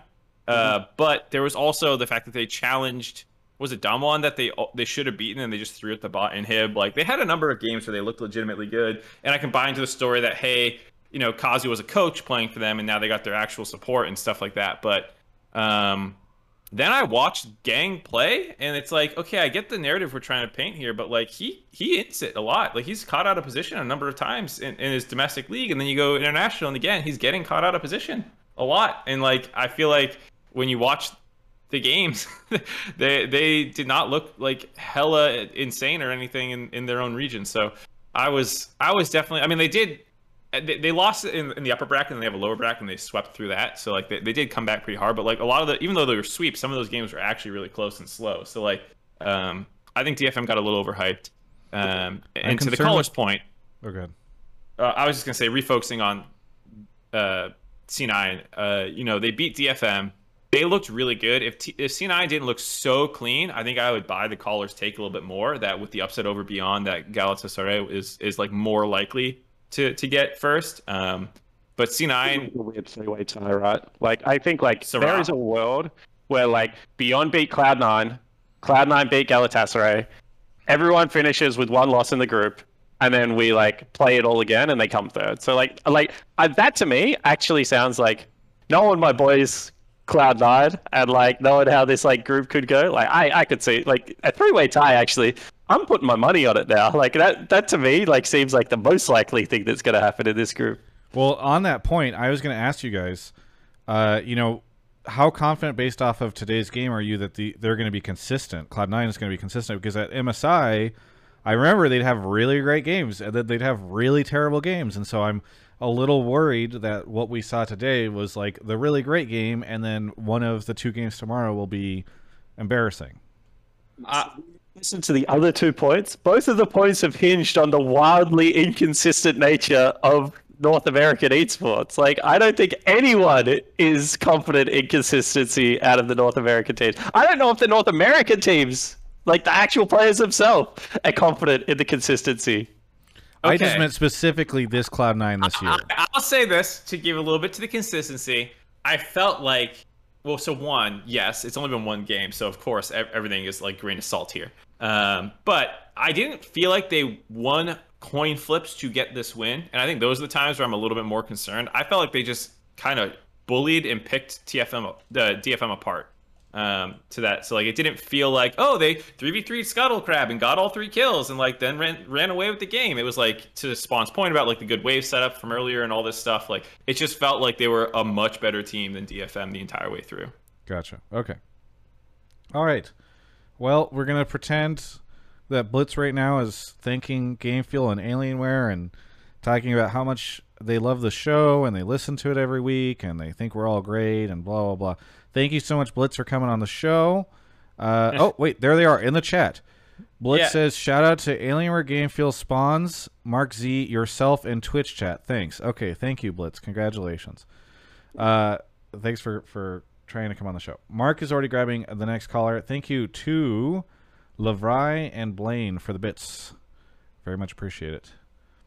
Uh, any any other subbers out there? Any other primers? I guess They- I you know they stopped calling it Twitch Prime a while ago, but everybody still calls it Prime, uh, Twitch Prime. But if anybody wants to throw a Prime at the channel, it's always appreciated. Uh, Mark is grabbing our last caller. No, our next caller, not our last caller. I need more social social interaction before I come on this show because like this is the first time I've talked to people in like maybe like three days, and so I'm just like hella amped to even just Why is talk there to so anyone. much hella right now? Where are you picking this up, Spawn? Because you said it, and then Mark said it in the Yeah, last no. call too. He was talking Dude, about. I'm, and I'm hella. I'm feeling very uncomfortable. hella with the amount of hydrated hella right now, bro. I have no idea where hella came from, but it feels good right now. Uh, it's Sussy Baka that we're all saying hella. Jesus. All right, Zemelkai is here. Zemelkai, where are you calling from? Uh, I'm calling from uh, Oxford, United Kingdom. Oxford, United Kingdom. And what time is it in Oxford, United Kingdom right now? Uh, it is 4:22.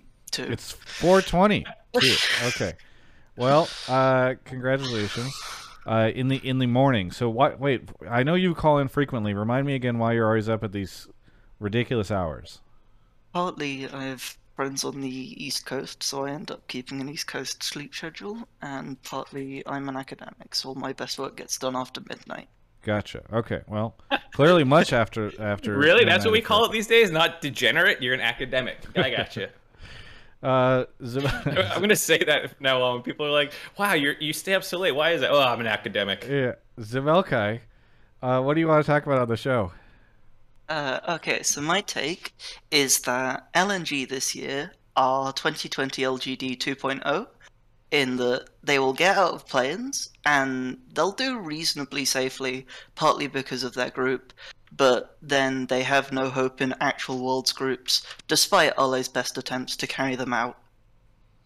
Okay. Um, and I have a bit more evidence for Yeah. this if you'd like to hear. You're- I mean, you're an, okay. you're an academic, so please let us let us know. Um, okay.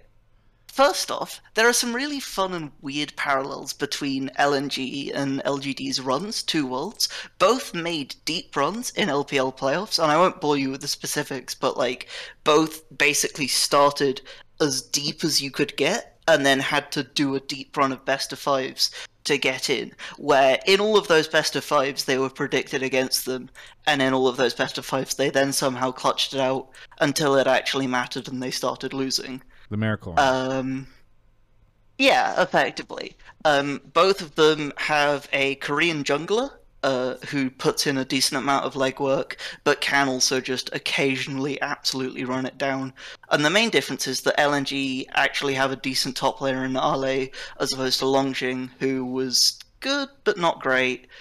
Um, and I think the thing with LNG is that Group A is a like has the clear strengths in LNG and Hanwha, but otherwise, like LNG should safely secure out. And they might throw a game or two because it's best of ones. But even if they take it to best of five, they should get out comfortably. The same way that LGD kind of ran it down in best of ones in 2020, but then the moment best of fives rolled around, they pulled it together and got out. But then, if they actually make it to the main group, they'll, uh, assuming that I'm not off my face, uh, be in the group with Gen G, Mad, and Team Liquid. And uh, one, LGD, were actually in a group with Gen G, Fnatic, and uh, I can't remember who the fourth one. Oh, TSM.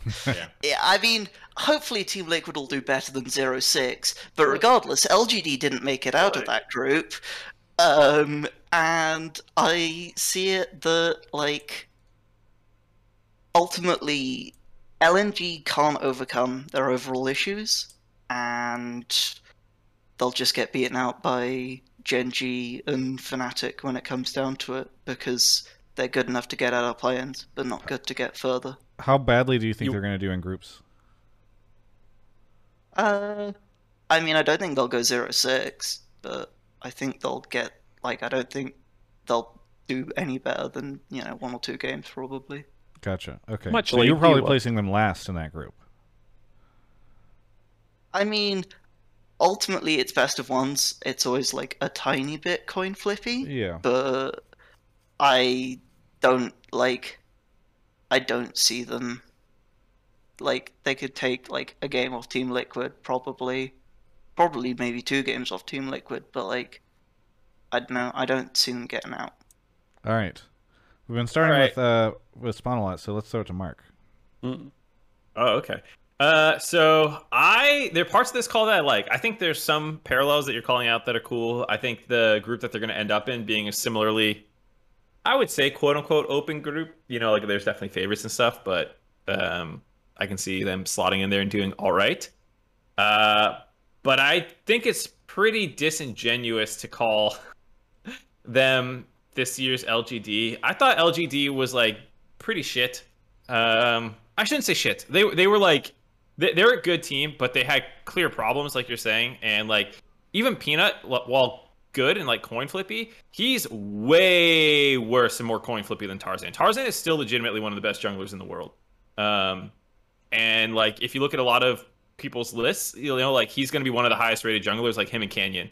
Um, and so like I definitely don't agree on that point that the like you're right that like both teams had junglers that they kind of live or die by, but I feel like the difference was like they died by Peanut sometimes, and like even when Tarzan doesn't play his best, like I don't know, I, I think he's really good, um, and I think they actually play better as a team than LGD ever did. LNG um, carry top Icon is really flexible. I think his roams and coordination with um, Tarzan and getting top lane are good. And I actually like Light. Like I don't think he's insane or anything, but um, him and Iwandy I think make good plays. You know, he's flexible. He can play Vayne. He can play Ziggs. Like I, I actually am pretty hot on LNG. Um, like I don't think it's unreasonable that they get out first here. They don't really get tested. They go into Group D and they're just better than Gen G. L like LNG as a fourth seed from the LPL can contest the LCK three seed in Gen G right now. Like I, I, I feel that pretty pretty safely. Uh, maybe I'll be wrong, but like that's I, I think that's actually a really close matchup. Not to mention, one of the things about this year is also that the meta is really good for carry junglers. So, like, if you have a carry jungler in mid, I think you can brute force a lot of shit. Spawn, how about you? Who did you steal that from in Twitch chat, Travis? I, What? I saw it written, but I didn't I didn't see it. And What also, you- Tarzan doesn't even play like he plays some carry junglers. He also plays Zac. Well, Uh, so, sounds like you have know, somebody in your DMs that you should be taking that up with if you disagree with that take. Is Go that- ahead, uh, okay. Spud. Um, I, uh, you know, I could just listen to you talk all day. That's why I asked how much League of Legends you watch. Um, because like I think, and don't take this the wrong way. I think like on the surface, a lot of like kind of what Mark said is like on the surface, a lot of what you said makes sense, and like I think that there are like logical conclusions that you could take from it. But I do think like if you dig a little bit deeper and look at the depth of the LPL this year, like I actually like I think that they've sent like really good teams. Um, so like I like whereas last year I thought they kind of sent like two, two, two and two, like two really good teams. One team that turned out to be really good, but at the time I like wouldn't have said they were really good. And then like one team I was pretty confident like wasn't that great. Um, but like this year I think they sent four pretty good teams. So like I'm, I'm I'm hopium. Uh, but like at the same time, like you just convinced me, man. Maybe Team Liquid does get out of this group.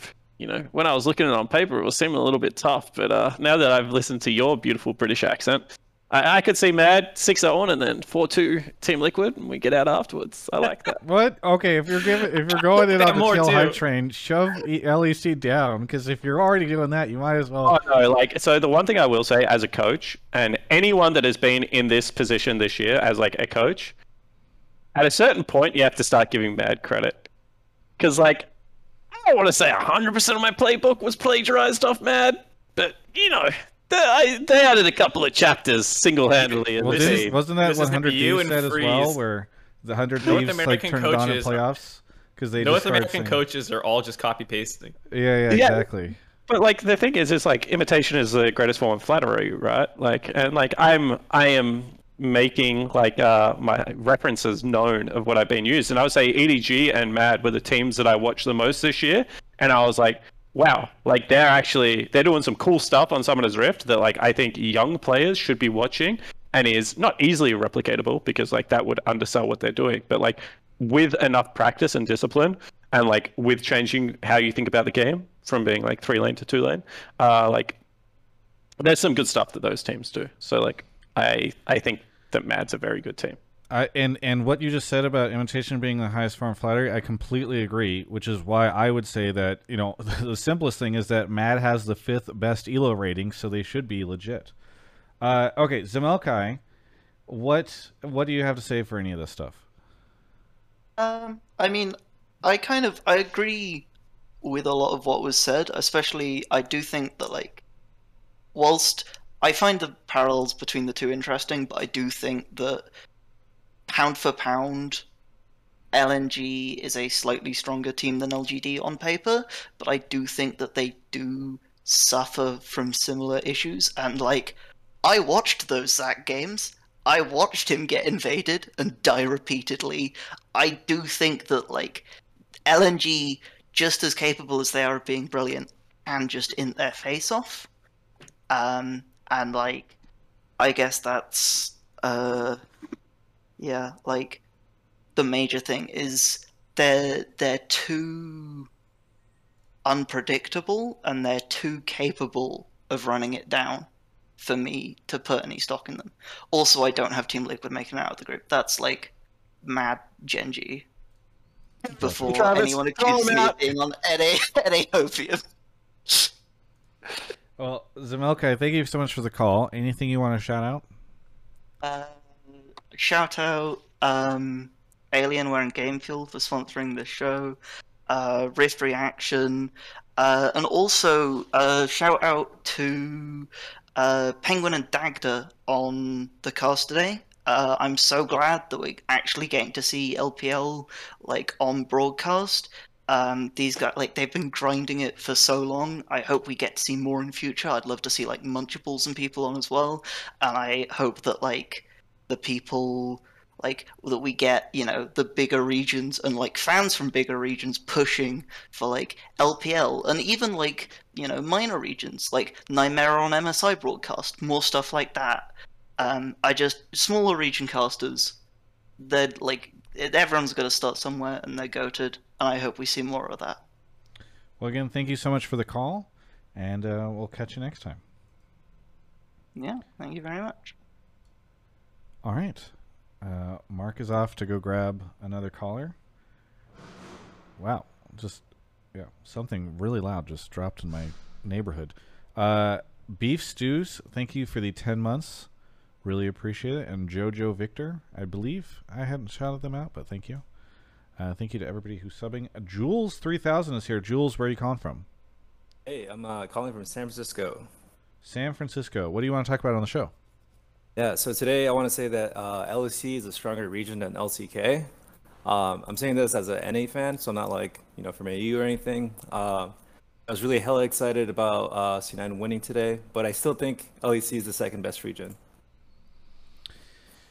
Uh, okay. LEC second best region. We're gonna ignore the hella. Uh, and yeah, you said LCK the third. Yeah, it feels like this has been. There's some battle going on. There's a lot of people trying to shove LCK down in the standings lately. Didn't we have a caller last week that said that North America might be better than LCK? There's so much anti LCK. Yeah, I mean Spawn. It's Hotline League. You're gonna get a lot of stuff. Um, it's it's it's interesting to see this. Okay, why do you think this? Um, so I think for the most part, LCK is dominated by Damwon. Um, the teams outside of Damwon are not that great. Um, one of the things that LCK has been doing poorly this year is building teams and rosters. If you look at the top teams, they all have like one star player or two star players who are really like you know top of their role. But then the rest of the team is like a seventh uh, best person in the role. So for example, if you, if you look at Hanwha, Hanwha Life, they have Morgan in the top lane who's very weak, and you know with the top lane focus meta that I think Worlds is going to be, uh, they're going to struggle quite a decent bit. And then um, for the most part too, LCK in general is very slow and not too proactive. They do a lot of handshakes. They don't contest aggressively, uh, like like LEC has done this year. Uh, and so I just think LEC is a very proactive region. Uh, they're always contesting a lot of things. Fnatic and Mad Lions are both really strong mental, like have strong mental. So even when they're losing, they pull off some crazy plays. Uh, in playoffs, we saw Fnatic kind of popping off where like they get picked off and, and it looks like the game might be over, and then you see like a two a double TP play going to the bot lane, and then they get something out of nothing that, that like I couldn't actually see myself being a possibility. So they they really surprised me. Um, and then the last thing I'll say before we kind of keep uh, discussing more is that uh, G2 not going to Worlds isn't necessarily a failure on G2. I think it's a reflection of the region as a whole getting really good. A lot of players have stepped up. A lot of teams have been built really well with players that actually have synergy and cohesion. And G2, you know, not making it is because LEC has been leveling up the last couple of years. All right. Uh, a lot of LEC hope. And uh, by the way, I'll just say, knowing that we have way more LEC fans than LCK fans that watch this show, I completely agree with you. Uh, LEC, the best. Okay. Uh, Mark, what do you think? What? LEC is. It, are they better know, than I- LCK? I was listening. I was, I was kidding. Uh, I think it's possible. I'm not sure how I feel about it yet. I think, ob- obviously, Damwon's good. I think T1 pretty good as well. Um, Mad Lions is good. I think when you start going down the, the, the lineup, you know, like it might feel like the depth is better in Europe, but I'm not sure that's really true. With you know, like I don't really like Hanwha. I'm kind of a Hanwha hater, but uh, like that doesn't reflect on the top three. You know, yeah, it's like, they're well, out we there we seed. I was going to point that out. It's like it's kind of weird because we got four teams versus three. Right. So like I'm watching the fourth seed that I didn't think was that good get in, and this was team was that team was a team that was struggling domestically too. You know, like Hanwha did not look great a lot of the time. So like it's not a surprise to me. And then, you know, I haven't seen Europe play internationally yet for this tournament. So like it's just like a loaded question, I guess is what I'm saying right now. Or like I, I would probably put LCK over LEC still, but it's pretty close. But I feel like this is basically the worst possible starting data point to defend the LCK over the LEC. Just because I guess that, actually, you know, what? here's the better point. Mad Lions from last year didn't even get out of groups or get out of play-ins. You know, so like, if if LCK is better than that, that's a that's a good start. I don't know. You know, I we mean, don't even see we don't see an, a European team for a week. It's it's like it's just so hard. But uh, doing my prep, I, I don't think I don't think there's much of a gap, uh, and I would say the top end of the LCK is better. Okay, so you you it sounds like you think they're close, but LCK kind of edges them out.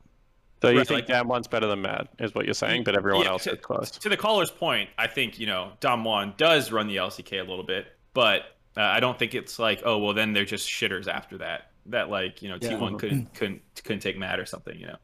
Yeah, I think I think T1's pretty good, uh, but I think Fnatic can win in a BO5. And then after T1, I think it falls off like a, a a little bit more too. I don't think Gen G is very good. Uh, they only win games if they make it to the mid game, and then they kind of like win with better macro. Um, but I think a team like Rogue or Fnatic could be better than Gen G. Um, you know, and so like Han- Hanwha, we didn't have to talk about them. You know, if you compare those three teams, uh, I think you have like Damwon, uh, Mad, Fnatic, and T1, and Gen G slash Rogue. Okay. So there's parity, right? I, I think like what you and Mark are saying is like you're you're pretty much like, you know, on the edge of the same coin right now. I'll do a little bit better job of tipping it. Like as a fan, you generally tend to remember the best moments of like the teams that like you're saying could be better, and then like you're bringing in like some worse points. And I think Mark like slightly did this because like to just elaborate a little bit more, Fnatic's run going into playoffs was like bloody spectacular But before that run happened, like there were a lot of people out there that were confident G2 was going to be like representing uh, Europe at Worlds, right? Um, and in a similar way, Rogue's failure in playoffs was pretty spectacular, and there were a lot of people that thought that Rogue was the only team that could tin- contest Mad, right? And Gen G's like failure towards the end of the season, I think, has a lot of parallels towards uh, Rogue's failure towards the end of the season because Gen G, midway through the season, looked like a really bloody good roster. Uh, and then I think SKT is kind of like a Fnatic in this, where like they shut up, like you know they had coaching staff changes, roster changes, like they did the whole kit and caboodle, and then were able to run the back end of the split under like some pretty linear game plans, and they were able to do well. One thing I will say is like I really like Mad and Damwon. I think like everyone agrees they're just like two of the top four or five best teams in the world at the moment. So they're really cool to watch. Um, but Fnatic for me, ooh, when they play really good, talk about a floor and a ceiling team. Like their ceiling is like so exciting. And I think I said it last Worlds. Any team that has Bwipo and Hylissang on it could win against anyone because those guys are just insane. So like I like the take because like I, I I would personally say that the LEC is much more entertaining to watch this year than uh, LCK. And as a fan of League of Legends, I hope that the regions like the LPL and LEC that play a lot more like risk heavy, like proactive, push the game forward favor. I hope that they prove to be the best regions in the world so that other regions have to follow suit and we can stop getting slow games. Because like slow games have like really been the bane of my existence in league for like the last four years. And I think we're finally getting through. Like the light is at the end of the tunnel. I can see it. The LPL's had like a couple of years of dominance now. Like LEC playing a really quick uh, style is like right there behind them. So I hope that the LCK gets dethroned and this shitty slow style gets thrown out the window because like Damwon plays quickly. They're a great team. And then all the other best teams in the world play quickly. And then you kind of got SKT and Gen G kind of still playing a little bit slower and being good. And I want all the slow teams to lose. Well, I kind of feel like that's what what you're talking about. It does kind of feel like the fan meta shifted, where for a long time everybody was like, "Wow, if you're not watching LCK, what the fuck are you doing? Like, it's the best. Like, that's the cool thing to watch." And now it's shifted to actually LCK's resident sleeper. You got to go watch LPL, and by the way, LEC is doing a good job of speeding up as well. So I do feel like the the world is turning on LCK because the the impression now is that the LCK is boring. At least that's what what a lot of people seem to think. So I don't know, Jules. What do you think of all this? Uh, yeah, I would agree with um, Spawn's point that uh, Fnatic with Bwipo and, and Hylissang can kind of do some magical things in some games. It's, when you think they're out, they just pull off something uh, pretty insane. Um, yeah, but uh, I think I think a main thing to look out for is the rosters of the LCK teams. Like I feel like it's just they're just um, a little lopsided, while LEC teams have you know better all around players in my opinion. Gotcha. Okay. Well, I guess we'll see uh, in about a week or so how how your take plays out. Thanks so much for the call. Anything you want to shout out before we take a quick break? Um, well, shout out to you guys. Thanks for you know letting uh, people come on to a show like this. It's pretty cool to be able to talk to you know analysts and people in this space uh, on a live call show. Thank you. Yeah, of course. Have a good one. All right, bye bye. All right. We'll need to, we'll need to uh, do a combined win rate in the uh, groups Oh, yeah. to see which which region Of the off. of the top three of each, four. you want to include uh, Hanwha? Oh, I see what you're saying. Uh, yeah, I don't know. We'll figure it out. Anyway, we're gonna take a quick break to talk about Game Fuel. Uh, I am officially out. They're they're gonna restock me, but I'm officially out of. Uh, I'm tapped too. Yeah, spawn, spawn hiding. Uh, sponsor conflicts uh, sending this man into hiding. Um, Game Fuel right now is who we're talking about. Gamefuel.com slash Travis. Go check them out. I'm out. This is I need to throw this away because it's a can from two days ago. But uh, Game Fuel Courageous Sherbet. They are now sold out of Game Fuel Courageous Sherbet unless unless you are interested in the zero version of it, the zero uh, calorie version, which is Mark's Mark's favorite of the flavors, zero sugar.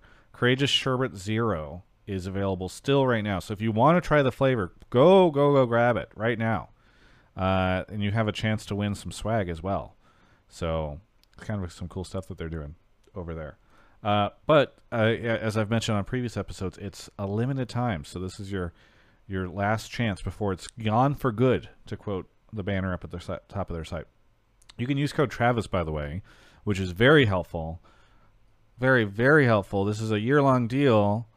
And just for context, people, uh, this is normally the time of year where you start to talk about next year and people using my so all i'm saying is look if you're gonna if you're gonna buy some please go to gamefuel.com slash travis and then use code travis when you check out so that they know that even if you're buying courageous sherbet it's not because of courage courage it's because of travis all right?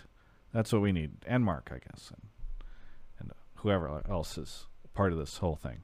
Anyway thank you so much uh, for sponsoring the show game fuel. Mountain dew game fuel. Not to be confused i sometimes see people uh, say something a different type of fuel all right? This is game fuel.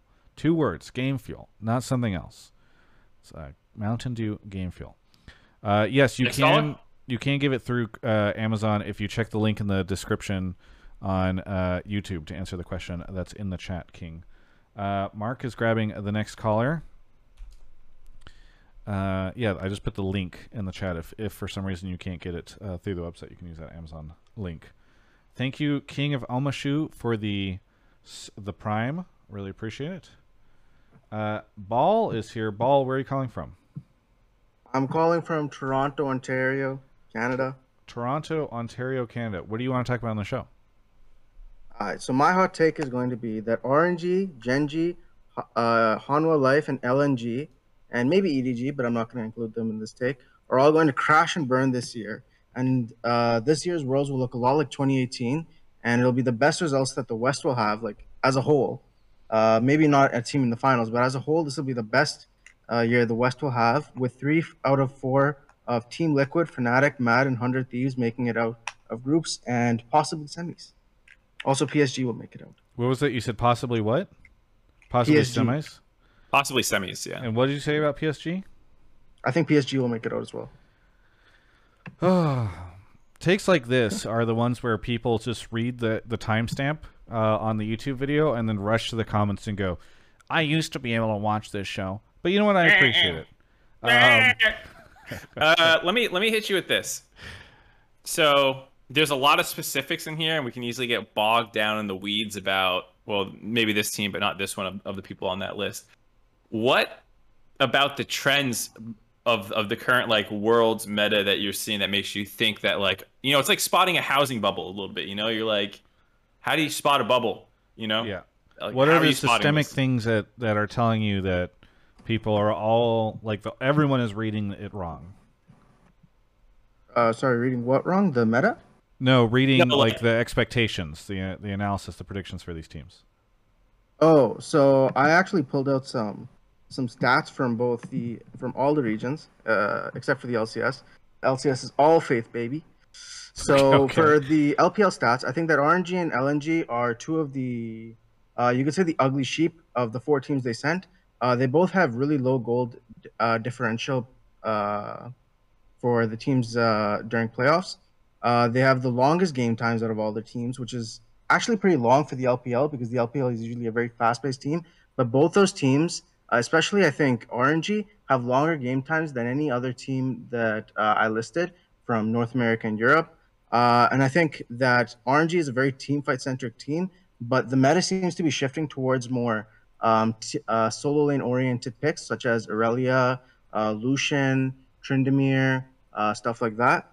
And the LNG is a very Tarzan focused show. So if Tarzan doesn't pop off, I don't think LNG will make it far. And I don't think that he'll be able to do it in the group that he's in uh, because I think the junglers there are all very good. And that RNG has pretty flexible team comps, but they aren't flexible in how they play to win, which is usually that they wait uh, for the enemy to show weakness and then they pounce. For the LCK, uh, I think Hanwha Life is just really not a great team. They didn't make it playoffs. They ran the gauntlet, and it reminds me a lot of 2018 uh, Gen G, who did really shit in summer uh, summer summer season. Then they ran the gauntlet, and then they got smashed by both Vitality and uh, C9. So I think they're a lot like that Gen G. And then Hanwha is basically the Chovy show, and same thing I said for Tarzan will apply here. Uh, Gen G is just a very slow team in general, and their solo laners, Clid, or sorry, not Clid, uh, BDD and Rascal, while I think they're good, I don't think they'll be able to match up to the better uh, solo laners that are in their group. And they play super slow. They have the fourth GPM out of six, GDM, the longest game time. They have the lowest kills. They have the lowest dragon count per game. And yeah, and so for the LEC, uh, my reason for hyping them up is that Madden Okay. Fnatic are fucking psychopaths. Go go pretty quick on the LEC stuff, just because we're Yeah, I, I They're was looking, psychopaths. looking for big picture, and you went team by team. Sorry, psycho. They're fucking psychopaths. They have unbreakable mental, and they absolutely smash the early game. So and they're flexible. So that's my thing for the LEC. And for the LCS, it's all faith, baby. I just think they'll perform.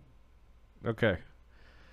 Hard to give statistics for Faith. Um, Really? All right. So If you do a uh, double blind trial, you can. Uh, Spawn, what what are your you know again without without going team by by team, but the general statements that he was making about the uh, L- LCK and LPL teams. I don't know if you you have strong opinions. I put all the Um, stats into the chat if you want to see. them. Yeah, no, that's cool. Uh, it's hard to use stats when the teams don't play against each other, to be honest, because like obviously like you have to weight the stats. So like I, that's why like stats are a great point to start a conversation, but definitely are not the be all and end all of the conversation. Um, like what I think is that this is a hot take, and if it happens, people will play this back and worship the caller as a messiah, because that is like genuinely Jesus re-emerging and like shepherding us to our salvation versus the LPL and LCKs all crashing and burning out at the same time. I would give equal weight to at the moment. So uh, yeah, that's what I have, Travis. Okay, okay, sure. Well, Spawn, you don't even want to. You don't even want to dive in on it. You just you. It sounds like you just think that the reasoning, it's it's like too much to look at the stats themselves. You feel like it. You the, the Yeah, teams well, are like, good, it's like- good enough that you don't have to really worry about it too much. like as as like other esports and like sports people will say is at a certain point they got to pass the eyeball test my eyeball test tells me something very differently um, and like once again i think this call is based a lot on faith so i'd rather use my analogies than get into the weeds of a Uh, faith-based argument Yeah, I think I've. There are a lot of people who get that, like, who use stats from one region against the other. The most you can do with stats is like within their own region, are these players good or not, or like how is the team playing? You know, like jungle proximity might tell you that they like playing around top lane, but that doesn't mean that they're top two v two. Like maybe they have insane KDA, yeah and like you know they have CSD numbers and first blood kills uh, and participation, and like you can use that to say this team wants to play through top. But just because those numbers are bigger than the team that they're going to be playing against, doesn't mean they're actually better than that team. Because guess what? Yeah, you might snowball top really hard, but you're playing against. Yeah, J.R. Smith averaged 56 points a game playing in China last year. He not even getting a minute on an NBA team. So like, Thank you, sir, for the Yeah. the better than me rambling on about it. So yeah, I think the stats thing is is a bit tricky. I, I will say, like, maybe this is a watershed moment, kind of like how 2018 was, but um, it's it's feeling a little little hard for me to to, to buy into because I'm not quite sure like where you think it's going. Because like for for 2018, it was like okay. LCK's been on top for so long. They've played this really slow style. A bunch of changes in the game had taken place to kind of like push it away from that with vision control changes and all this stuff. And it was like the moment where it flipped from being an LCK, macro oriented, slow game dominated world meta to something different. And and LCK got punished and exposed, and some of their teams weren't quite as good in general that year. And you know, like that's kind of what happened in 2018. I just don't see what that is this year that that is making it comparable. well, there are a like, couple of things, right? So like, what I would say is like maybe double enchanter bottom lane is really great, and we think that like potentially North America is good at that, or like maybe we think like there's something going on in the macro game that we think the LEC is doing that like Right. the uh, LPL and LCK will be stubborn because like one thing I will say is like if you get a jump on the meta against the Eastern teams, they can be a little bit stubborn, right? You beat them. You have to beat them a couple of ways with something before they like really buy into like how they want to change the game. So I kind of agree with you, Mike. Like unless there's something fundamentally different about how the teams are playing the game, then like I think that if you play the same game against some of these players, they're just better players than you. So like you have to be able to have that jump. Like a lot of it last year, like if you'll remember, a lot of the upsets were generated by like Lilia and level one tomfoolery. Um, so if like something like that happens, like I, I could see some upsets coming through for sure. But uh, I think stats aren't the way you look for that. It's like more like gameplay meta read. Like, are we going to have another Ardent Censer that comes through halfway through a tournament? Is there a pick that we're not seeing? Like, you know, I've been watching a lot of tracking the pro. Master Yi seems do well in a lot of games. I haven't seen anyone play Master Yi yet. Maybe Master Yi's broken. Maybe an NA team's about to bust out some Master Yi and run over people. But like, unless there's something like that, I just yeah, I find it hard to like have the same. Ball, uh, thank you so much for the call. I, I don't have too much time for the to give you for the rebuttal just because we have to move on to our last caller after this. But I want to give you a chance to shout out anything you'd like at the end. Uh, I I like to shout out uh, Travis Gafford's book sh- uh, channel, which is now very dead. Uh, really sad. It actually convinced me to buy the entire Stormlight Archive series. Read through it. Great series. And also the Name of the Wind. That was a good book that you recommended as well. Yes. So if you ever revive that channel, I'll be. it's revived. I just posted something to it last week. Oh, I, I guess you've been offline so long it didn't sh- pop up in my recommended. Yes, yes, I know. It, ta- it took a bit, but we're back. Turn ring, hit the bell icon. It'll help. Uh, anyway, thank you, Ball, for the Uh, call, and I do appreciate the shout out to the book channel. Shout out Ball dodging me on her banner, that piece of shit. Giving me two jeans. Genshin. Not not both both on the Oh, same you, banner. you I got, the I got uh, you got two jeans. Did you? You didn't have I- Jean before, did you? No, I didn't. I got I lost a 50-50 on the limited banner and got her over ball, and then I was doing my entwined fates and I got or acquaint. I don't fucking know. And then I got Jean again. Fucking god damn it. Jean is my girl. Welcome to the Jean Club. Yeah, All right, why we got. I need want to. I want to get a name of the wind tattoo, Travis. really? What do you want to get? Yeah. So like, uh, obviously I've got my Akali right on this arm. This is my arm. So this is the arm for like my family. So I've got my fox and my angel. I don't know if the chat's actually seen my angel. Um, for my little boy Henry, uh, who's about to turn one. And then this arm is dedicated to the things I love. Do you want me to take my top off? I'll take my top off. Give me a second. Here we go. We're watching Spawn undress live on the show. Uh, that's my angel. Um, so my little boy's uh, middle name is Michael, so that's the Archangel Michael. And I've got uh, Fox, obviously, for Jasper Fox. And then I've got my Akali. Um, so this is the arm for stuff I love. And Name of the Wind, I think, is my favorite book ever, Travis. So I think I Do you- want to get a Name of the Wind tattoo, probably. Do you know what Here. the tattoo You should is gonna get be? the. You should get the rings. You know how like uh, people with naming make shit out of their their rings or something. You should uh of like what they get mastery over. You should do something Yeah. like that. That's actually pretty cool. I, I like that idea. You know how you had the Ring of Air and stuff like that. I I was maybe thinking about getting like a really despondent bartender tattooed on me. Like I think just- that would be like hella funny. Uh, People would not get it. I feel like it's tough to pick a tattoo from a series that's not ended, though, right? Because like, what if it turns out that something you pick later on becomes something else, or changes its meaning, or something? That's what- true. Yeah, I've- but if I if I wait for him to finish the series, Then you're gonna die. Yeah, Yeah, that's my my, point. Is like my I think skin it's- might just tear under the needle. Yeah. Uh, yeah. Get, bit, get just get uh, Patrick Rothfuss, but it's like a skull or something because that's to resemble the fact that he will die before the series finishes. Uh, Invictus is here. Invictus, where are you calling from? Yo, I'm calling from Charlotte, North Carolina.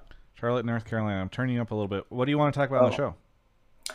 Um, I was pulled because I'm a Tryndamere enjoyer, and I got the, uh, the the feeling that Mark is not a Tryndamere enjoyer. So yeah.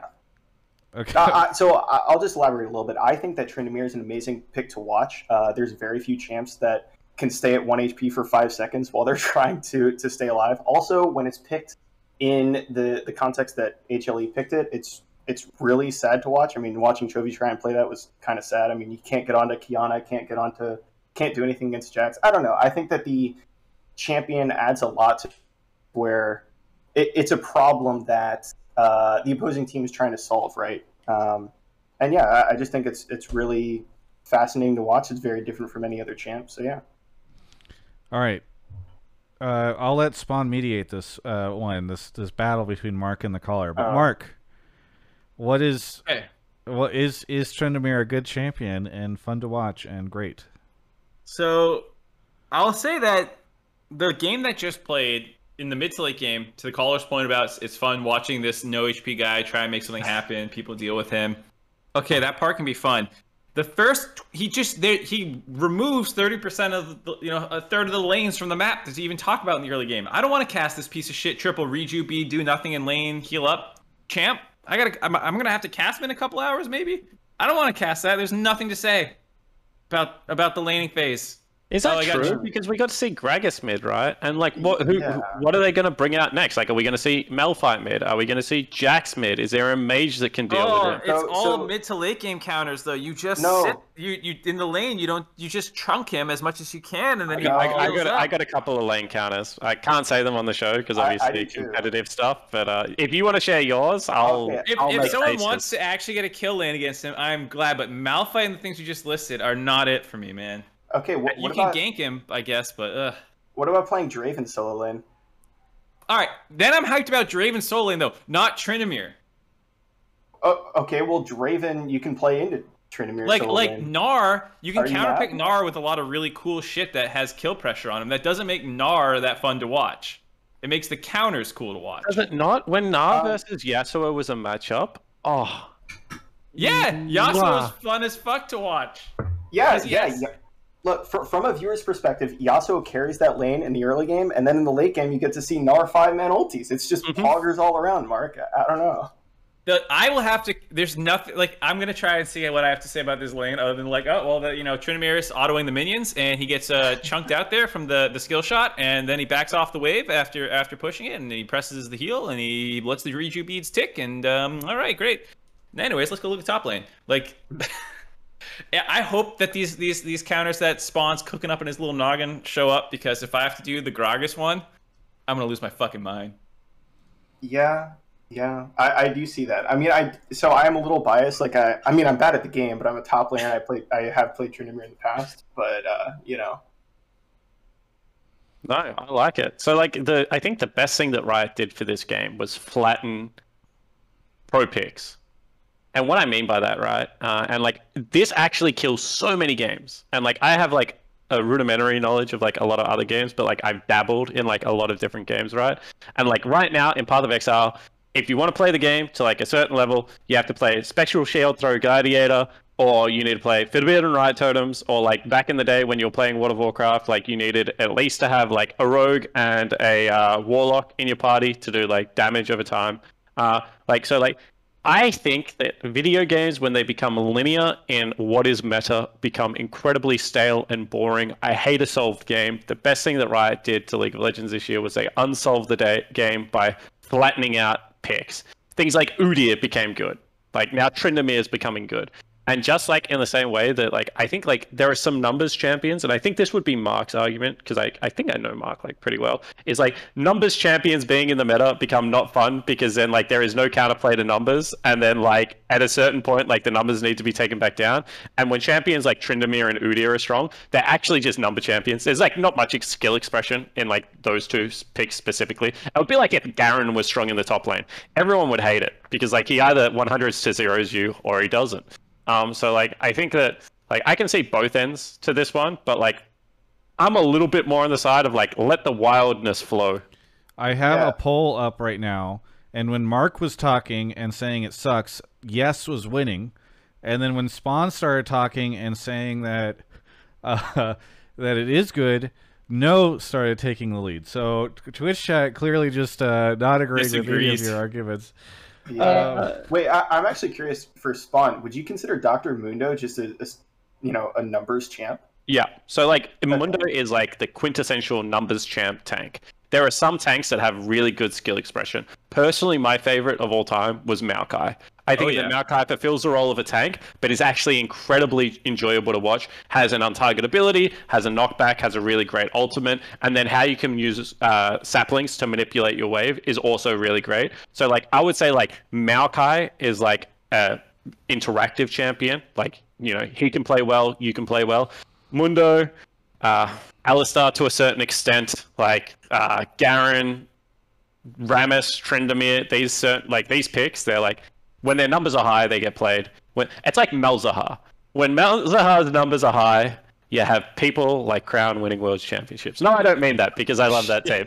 But like, you get what I mean, right? Like, it's like you know, when Malzahar's numbers are that high that it pushes like LeBlanc and these champions out of the meta, then it becomes like not fun. So like maybe Trins at that point. I hope he's not. I hope that his numbers are at a point where he's playable, and then there are good counter picks against it, and we get to see the good counter picks. I would gamble on the counter picks. the moment.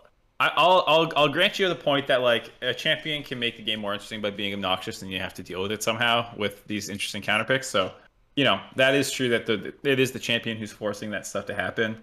Um, I uh, I think I'm also biased in that I'm gonna have to like cast games with Tryndamere in them, and it's just like I probably wouldn't to have fun. the game. Yeah, like I just I just lose a lane to talk about, you know. I'm like, all right, fucking mid lane, let's go. Um, so I also did see though in the post game Reddit thread that a lot of people were anti um, Tryndamere. So I was surprised to see the Twitch chat actually, you know, even though no still won, pretty pretty even. I mean, I think I, as much as I teased, I do think Spawn coming out on the other side, I think helped uh, push the, the other side of the argument. Uh, Invictus, I'm gonna I'm gonna do something for you right now. Uh, I am going to award you, if I could find the button, if I can find the button, where is it? Uh, Oh, where is the button? I can't find the button. Did I accidentally delete the button at some point in time? Oh no, here we go. That's what she's. I'm going to award you you the find the Game Fuel. Victory Caller uh, Oh. tonight. Uh, Wow, because I like so that you came on and you you knew that Mark was going to be uh, opposing this and you wanted to argue it anyway, and you also admitted that you're not a great player, uh, and also some people in Twitch chat said that you should get it. So uh, I Oh, wanted to award you that. Congratulations! Uh, we're going to send you a case of Mountain Dew Game Fuel. Uh, what uh, what do you want to shout out, if anything? Wow, wow, I'm, I'm. This is amazing. Thank you so much. Uh, yeah, shout outs. Uh, shout out to Inero's beard. That thing's a beast. Um, shout out to uh, Kibler, who I saw in chat before. Hearthstone was like my first game, and Kibler, you know, I used to watch him all the time. So shout out to him. So yeah, uh, yeah, shout out to Mountain Dew Game Fuel Alienware. Good stuff. Cool. I sent you a friend request on, on Discord if you want to accept it. Oh yeah, I, I got it. I got it. Yeah, info on you. how to do that later. I like- thank you so much for the call. Yep, thank you. Yeah. I like the random Kibler shout out. That's cool. Yes. People should shout out more random people Yeah. uh, that that they that influence them. Shout out to Brandon Sanderson for. All right, but not us. We do it literally every week. Shout out to uh, David Fincher.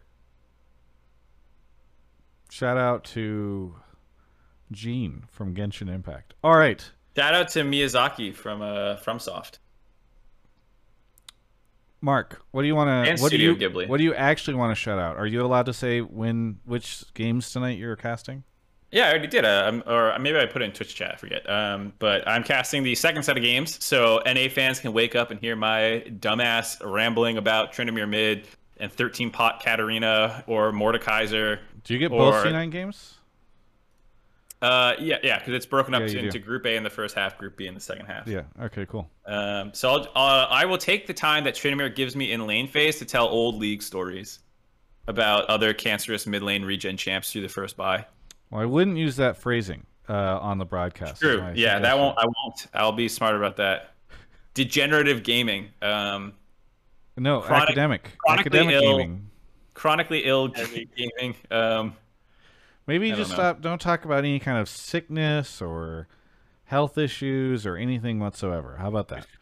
corrosive, corrosive champions. Toxic, I think works. You can say toxic. That's allowed. Uh, Uh, rate. Anything else you want to say? no, That's it. No I shouted shout. out Maid already. That was a really good show. I'd, I'd recommend Maid to a lot of people. It's based off a real book too, so uh, I don't know. Gives you a nice. As opposed to those fake books that they keep making shows up. I meant like it's not a fiction. It's a fictional book. It's a. It's like an autobiographical. Uh, autobiographical. Holy shit. Yeah. yeah He's getting all the the bad speaking out of the way now, so that whenever he hits the the rift uh, later on. I gotta on, sleep again to re- recharge my words. Yeah, exactly.